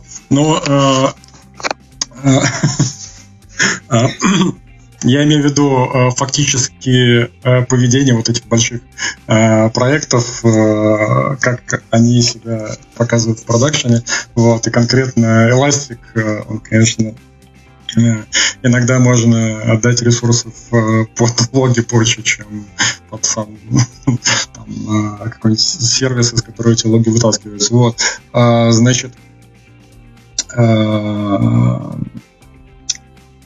из таких вариантов тоже это а, велосипедирование, но если мы добавляем к а, тому, что у нас есть какой-то DSL, который описывает нашу опиху, генерить из него такую утилиту, э, в которой будут формочки, в которой будут поставляться нужные нам данные, выполнять подзапросы. Из этого можно, ну, если есть время и ресурсы на это, то можно э, сделать очень удобную такую ложащуюся в руку штуку, э, которая в дальнейшем эти самые э, часы израсходованные на это, конечно, хорошо сэкономит. Вот. Из... ну, курлы, кстати, а, курлы, которые... А, сейчас, ладно, в смысле. Вот, я, значит... Могу попробовать О. добавить, что если нет каких-то, допустим, специальных тулзов, на самом деле нет ничего криминального. А, ну, у большинства, наверное, мобильщиков, кто пилит клиенты, у них в dev, а, ну, в дебаг сборках по-любому должно быть включено логирование всех запросов со всеми заголовками, со всеми параметрами и так далее. Иногда просто куска вот такого лога, э, просто вот в IDE прямо из терминала копировал, э, точнее из, uh-huh. из логката скопировал и скинул бэкэнщику, иногда этого бывает даже достаточно. То есть и специально... Ну, вообще, да, главное, как э, хороший баг-репорт э, содержит четкие ответы на вопросы что, где и когда. Вот. Э, и конкретно при общение через Slack, э, это часто забывается. То есть приходится додумывать э, ответы на эти вопросы как раз, да, когда у тебя есть где-то э, ну, где ты можешь посмотреть логи, скинуть их, то это штука гораздо, ну, как бы она упрощается, просто скинул ссылку, там, по сути, все есть. Вот. А, но, опять же, с ростом сложности и количества вот этих щупалец, которые находятся внутри мобильного приложения, внутри бэкэнда, хорошая практика, чтобы состыковывать все логи вместе, потому что часто говоря о логах, мы говорим, что это лог запрос-ответ. Вот. Но если мы через запрос запускаем какие-то сложные внутренние механизмы, которые э, достойны собственного лога, или мы дергаем внешние сервисы, или, опять же, у нас микросервисная архитектура, и там один запрос э, прокатывается там, по всем этим микросервисам. Хорошая практика вводить э, request ID, который может, например, там генериться или на клиенте, или э, чтобы, соответственно, еще все эти логи э, насадить вот на, эту, на этот request ID, и просмотреть всю картинку, что у нас в каких наших э, средах логирования, э, какие запросы, какие ответы пришли, где что записалось и так далее. И, ну, это тоже кусок проектирования API такой маленький, потому что, ну, в заголовочке неплохо передать какую-то такую метку, вот, которая потом пойдет да, мне кажется, это важный момент, что мы много говорили о проектировании, что при проектировании стоит учитывать не только какие-то продуктовые штуки, но и инфраструктурные, которые в дальнейшем нам очень могут облегчить, процесс разработки.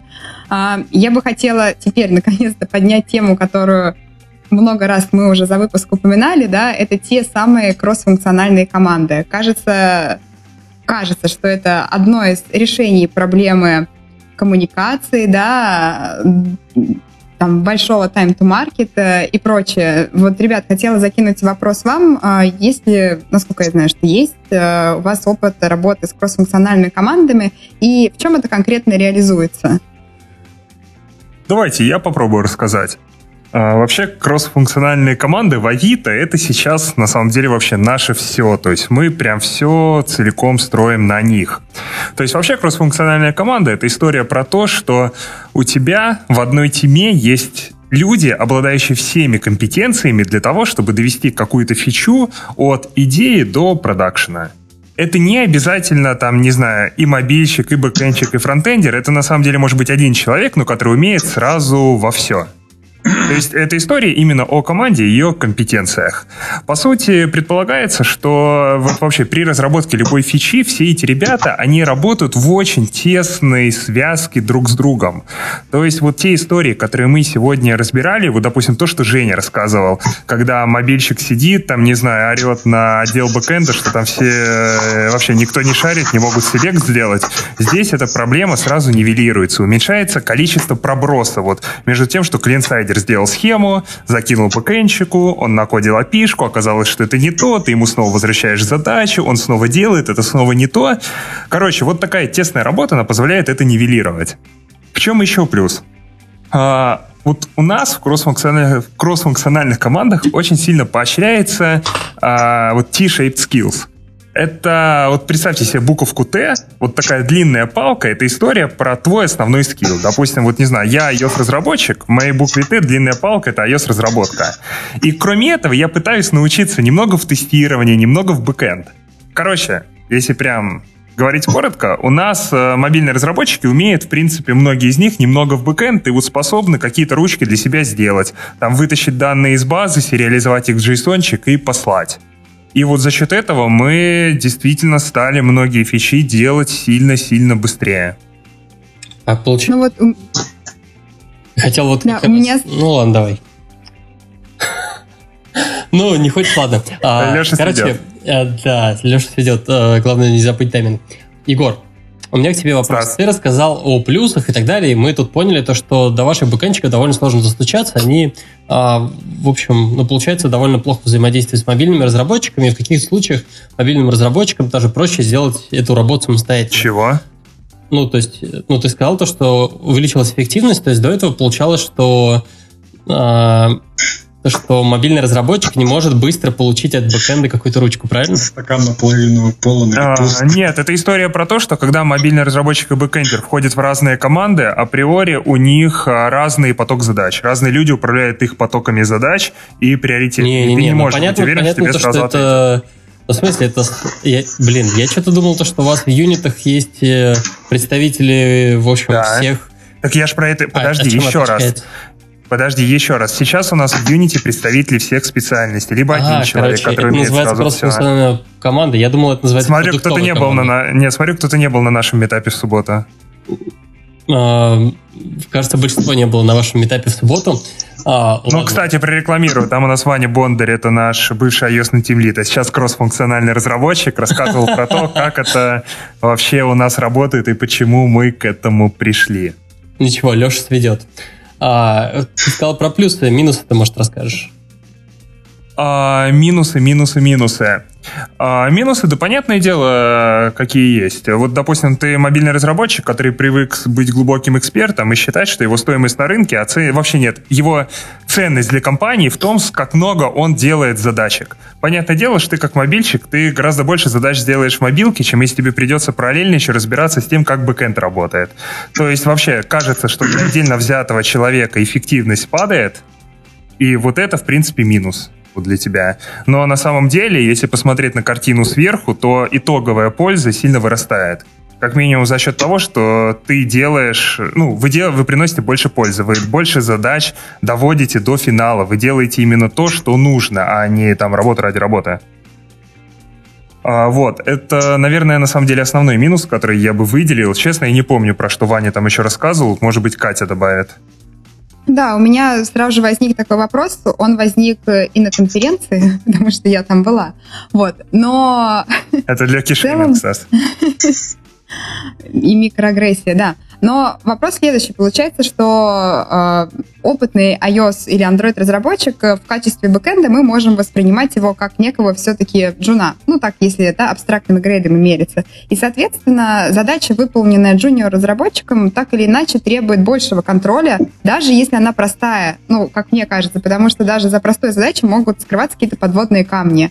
А, и, собственно, действительно ли получается тот профит во времени, потому что кажется, что да, задача сама будет выполнена быстрее, но так или иначе ресурсы бэкэнд-разработчика, а, его время, его смена контекста, да, на ревью и прочее, возможно, обратная связь, она так или иначе тратится, и действительно ли тот э, профит во времени, он есть? Ну, он однозначно приходит не сразу. То есть, да, есть э, сначала момент обучения, когда тебя кто-то должен менторить. Но потом э, этот джун, он становится таким условно самостоятельным для решения вот таких довольно простых задач, которых все-таки ну, в обычной продуктовой команде будет большинство.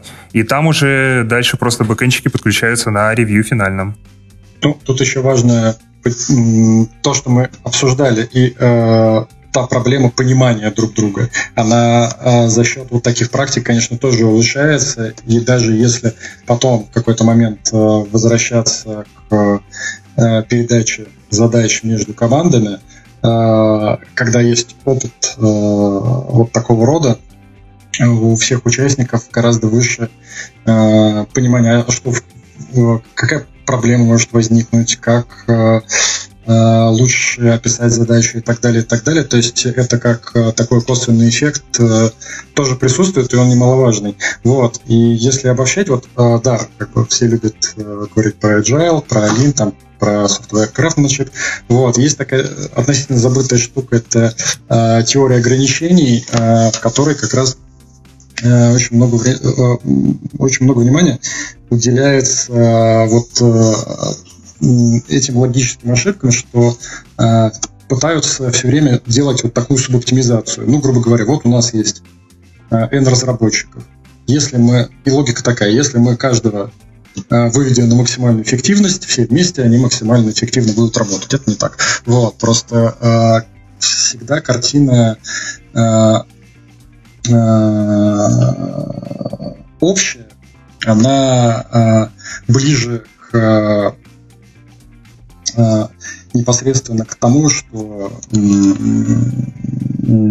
мы делаем на самом деле. Э, э, вот, а вот э, такое точечное рассматривание единиц, оно бывает приводит ну, к достаточно кривым выводам. Вот. И поэтому, да, расход ресурса конкретного человека или там суммарный расход нескольких, его можно там как-то пытаться анализировать, но не факт, что он вообще будет как-то биться с э, реальным положением вещей. Кстати, присоединюсь с рекомендациями. Я тоже вот сейчас чуть-чуть теорию ограничений закопался. Очень рекомендую почитать на эту тему проект «Феникс». А, там вроде как написано, что это книга про девопсов, но это вот не про тех админов, которые приходят вам и настраивают сервера, а это вообще про то, как должна быть построена разработка, чтобы приносить пользу барабанной дробь бизнесу.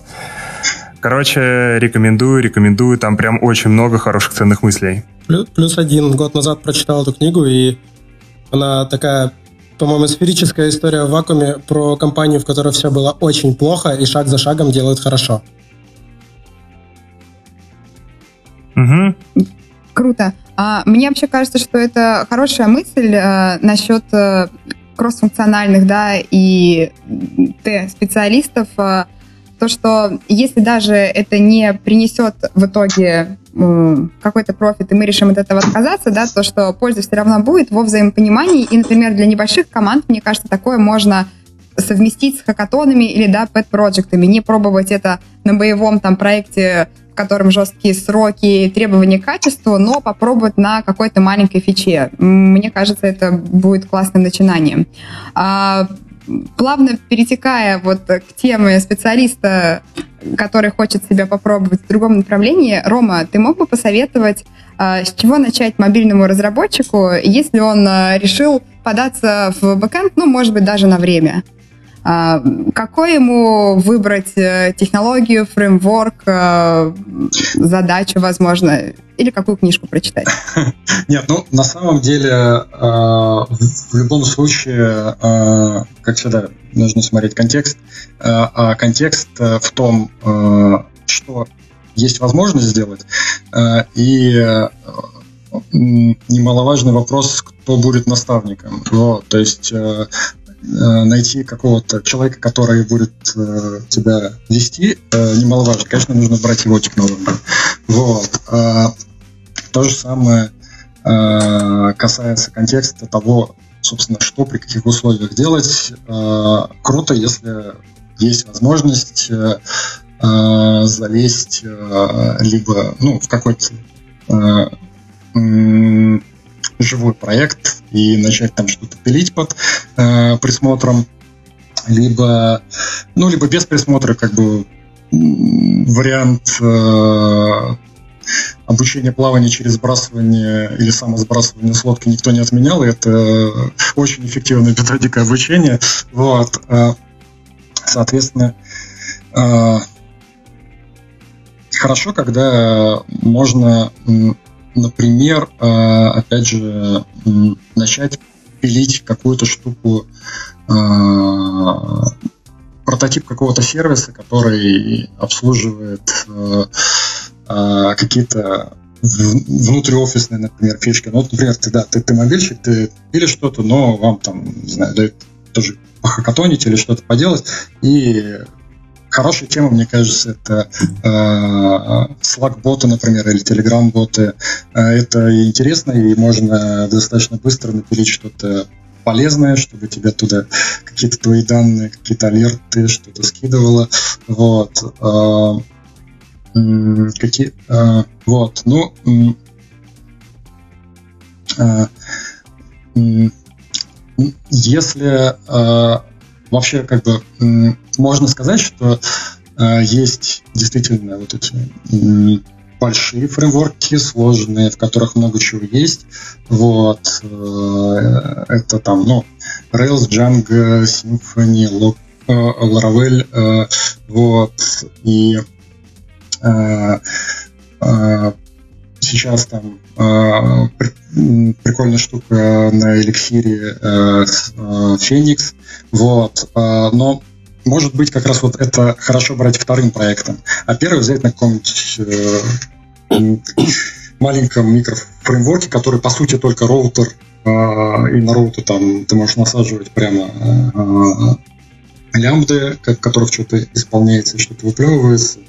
Ну, соответственно, там тоже в зависимости от э, языка, э, может быть, там а, позволь вторгнуться со своим, а, и, разумеется, предвзятым мнением, потому что я как бы исторический андроидщик и до этого Java бэкэнщик. А, я бы посоветовал отталкиваться еще от э, все-таки платформы, под которую кодишь. То есть, допустим, если речь идет об Android, об Android разработчиках, то я бы им посоветовал попробовать что-нибудь напилить на Java. Например, взять банально Spring Boot и по мануалам, просто по документации сделать какую-нибудь простую штуку. Э, ну, например, я не знаю, можно всегда сделать простенький какую-нибудь круто опишку, не знаю, э, из какой-нибудь сторонней опишки, например, из гугловской, брать какие-нибудь точки на карте, по точкам искать какие-нибудь места и складывать их в какую-нибудь базу. То есть э, уже, в принципе, не нулевая функциональность, можно что-то потыкаться и разобраться. Да, тут нужно понимать, что в конечном итоге много чего будет непонятно. Если мы говорим про Spring Boot, например, то это будет, скорее всего, магия аннотаций, когда ты ставишь три аннотации и подключаешь четыре зависимости, у тебя начинает работать бэкэнд с базой данных, с кэшом и с чем-то еще. Но в целом, как первый шаг, после которого можно уже разбираться, как оно там все работает, довольно неплохо. Вот. Если говорить про iOS, то ну, тут, тут, наверное, ребята лучше подскажут. Там же есть Vapor и что там еще. Третий mm. уже. Э, не знаю, я считаю вот этот подход э, начинать писать на том стейке, э, который объединен с твоей основной работой языком. Ну, то есть там, если ты андроидчик писать на Java, если ты iOSник писать на сервер-сайт Swift, это прям это, короче, очень-очень-очень плохо. То есть, ну, серьезно, это хреновый повод для выбора технологии. Для входа, по-моему, а, для входа, по-моему, лучше взять просто что-то супер простое. Те же, не знаю, те же реально рельсы. Ты берешь, открываешь генератор, пишешь Rails New, для тебя уже все собрано. А, почему? И вот ты бэкэнд разработчик. Подожди, да. проблема в том, что для вейпора третьего такого нет, что ли, на твой взгляд, или что? Нет, смотри, короче, а, как, почему я об этом говорю? А, мне, короче, кажется, что если ты начнешь тренироваться и писать что-то под сервис-сайт Swift, скорее всего, ты примерно в этом же стейке останешься, и когда уже будешь пытаться выбирать для продакшена что-то, ты вот будешь склонен взять вот эту же технологию. А, а уже про недостатки сервис-сайт Swift я, собственно, говорил в том же самом выпуске, что это для прода это все-таки не подходит. История? Про выход uh, да, про, выход, про выход из зоны комфорта, про то, что технологии нужно выбирать не основываясь на том, что ты знаешь этот язык, а на том, что все-таки больше подходит для твоей конкретной задачи и проекта. Ну, а, я, Егор, я... вопрос на засыпку. А, какой, какой стек тебя максимально выведет из зоны комфорта? А какой стек меня максимально выведет из зоны комфорта? Нода, конечно. Пиши на Delphi. А, вообще, я с тобой категорически хочу не согласиться, потому что Типа, если ты хочешь просто для себя разобраться с бэкэндом, то удваивая себе задачу и помимо изучения каких-то абсолютно новых бэкэндных штук, заставляя себя учить еще и новый язык, ты можешь очень легко вогнаться в такую ситуацию, что ты не знаешь ни того, ни другого, ты думаешь, ну нафиг, короче, я отсюда пошел. А, если ты, допустим, уже знаешь Java, и ты пошел разбираться со Spring, ты можешь сфокусироваться не на языке, а на конкретных технологиях, как там лучше базу сделать, как лучше кэш построить и так далее, и так далее. Ну, просто кажется, что в языке особо-то проблем нет. То серьезно, ты, чтобы тот же Go посмотреть на уровне того, чтобы писать какие-то простые вещи на нем, ты сколько там, полтора часа тратишь, два часа тратишь на вот эти, на стандартный туториал? Мне кажется, здесь есть некая профдеформация. Просто если мы говорим про Java, она, ну, как бы такая особенная, и у нее большая история. А если мы говорим про современные языки, которые все впитывают влияние друг от друга, да, то переход между ними тоже, собственно, проще. Как сейчас красиво Java да, да. Очень, очень, очень хорошо получилось. Я, конечно, это оценил, но после фразы «как в других современных языках». Окей, окей. Почему я вообще сказал про микрофреймворки? Тут вопрос, насколько человек готов действительно, насколько далеко выходить из зоны комфорта и насколько поэтапно что-то изучать. То есть тут опять, а, а, из какой точки мы начинаем? А, человек, да, он занимается мобильной, понятно, водно, но он сколько языков знает? Один? Или он там пробовал на том, на чем, на пятом, десятом, и, в принципе, он уже может взять еще один язык, для него это ну, небольшая какая-то сложность. Вот. А, могу вбросить вообще такую штуку, максимально упростить задачу себе, сделать что-то максимально простое, и это лучше всего взять PHP. Потому что э, для этого не нужно э, брать... Э, э, то есть э, на чем угодно другом нужно иметь какие-то маломальские навыки администрирования. Нужно взять VDS, или нужно разобраться с облачными сервисами, чтобы это просто залить. Вот. А, если мы хотим делать, сделать самый минимальный шаг, то э, эти, э, хостинг с баской за 50 рублей в месяц никто пока не отменял. Вот. И именно под такой вот самый-самый маленький шажок это может быть неплохим вариантом. Вот. А если хочется сделать наоборот, самый большой шажок и прям максимально выйти из зоны комфорта, я бы посоветовал попробовать написать бэкэнд на идиоматичной скале. А. Это наброс, шутки за 500. Вообще, кстати, мы много говорим о языках, а когда мы обсуждали проектирование, мы много говорили про быстродействие базы. И мне кажется, в том числе, чтобы понимать бэкэнчиков, э, клиент-сайт разработчикам неплохо бы поглубже разбираться в базах данных, э, их э, вариациях, э, возможностях их масштабирования и прочее. Ну, мне на самом деле кажется, это большая вещь и много значит для как бы общего развития IT-специалиста. Ну, это так, философская мысль, на которой можно вообще подвести, в принципе, черту нашей беседы. Вот. Я предлагаю вспомнить еще раз, о чем мы сегодня говорили – а, мы подняли такую важную э, тему и для бэкэнда, и для клиент-сайт разработчиков, как э, API и клиент-серверное взаимодействие.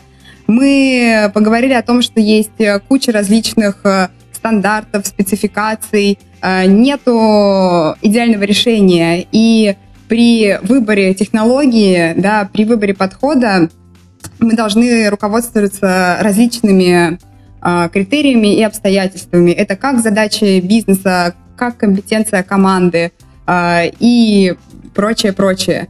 На самом деле самое важное, что здесь можно сказать, о том, что API, API, API, она никогда не существует отдельно, да, всегда есть как минимум две стороны, а значит, это командное взаимодействие. Поэтому самое важное здесь, наверное, слышать друг друга, понимать немножечко э, в технологиях, которые мы используем. А для этого есть э, различные варианты, помимо просто общения голосом и прослушивания тематических подкастов, таких как э, кроссфункциональные команды, возможно, хакатоны, доклады и прочее. В общем, мораль, общайтесь, развивайте свой IT-кругозор э, и, возможно, пробуйте писать сервер на скале. Вот так. А еще мы закопали соп. И Java не забывай. Воу-воу. А, Полегче. Тем... Стас, можно тебе вопрос задать? Давай. Что тебе нравится больше, чем писать на более современных, чем Java языках? А, больше, блин, можно я вначале передам привет а, нашим слушателям в будущем, которые уже знают о том, вышла сборная России или нет с первого места, вот, потому что когда этот выпуск выйдет а, Слушайте, вы, наверное, можете успеть, но не факт. Вы, естественно, будете готовиться к просмотру Что матча. происходит? А, вот, короче, а, больше этого... Ладно, ладно, я возвращаюсь э, к вопросу, что ты там спросил. Ладно, неважно. А, больше этого, дорогие друзья, мне нравится, когда а, вы ставите нам 5 звезд в iTunes, ставите лайки, твитите, ретвитите, а, рассказываете... Забиваете в ворота. Рассказывайте нас своим друзьям, а самое главное, смотрите игру сборной России. Всем пока. А, да какое пока, мы еще не все договорили. Заходите на сайт patreon.com slash подлодка, вступаете в экипаж нашей подлодки на Патреоне. Нам очень важна ваша поддержка, и мы будем больше не будем забывать говорить вам спасибо раз в несколько выпусков. Чат в Телеграме, всякое такое. А, спасибо большое, Ром, что зашел и поговорил с нами. Спасибо вам. Было, короче, интересный experience. Спасибо, что позвали. А, спасибо Леше, который будет сводить этот выпуск. Леша, мы тебя любим и помним. И всем пока. Да, Катя? Да-да-да, с вами были ведущие, которых теперь много и долго перечислять. Поэтому всем пока. Пока. Пока-пока.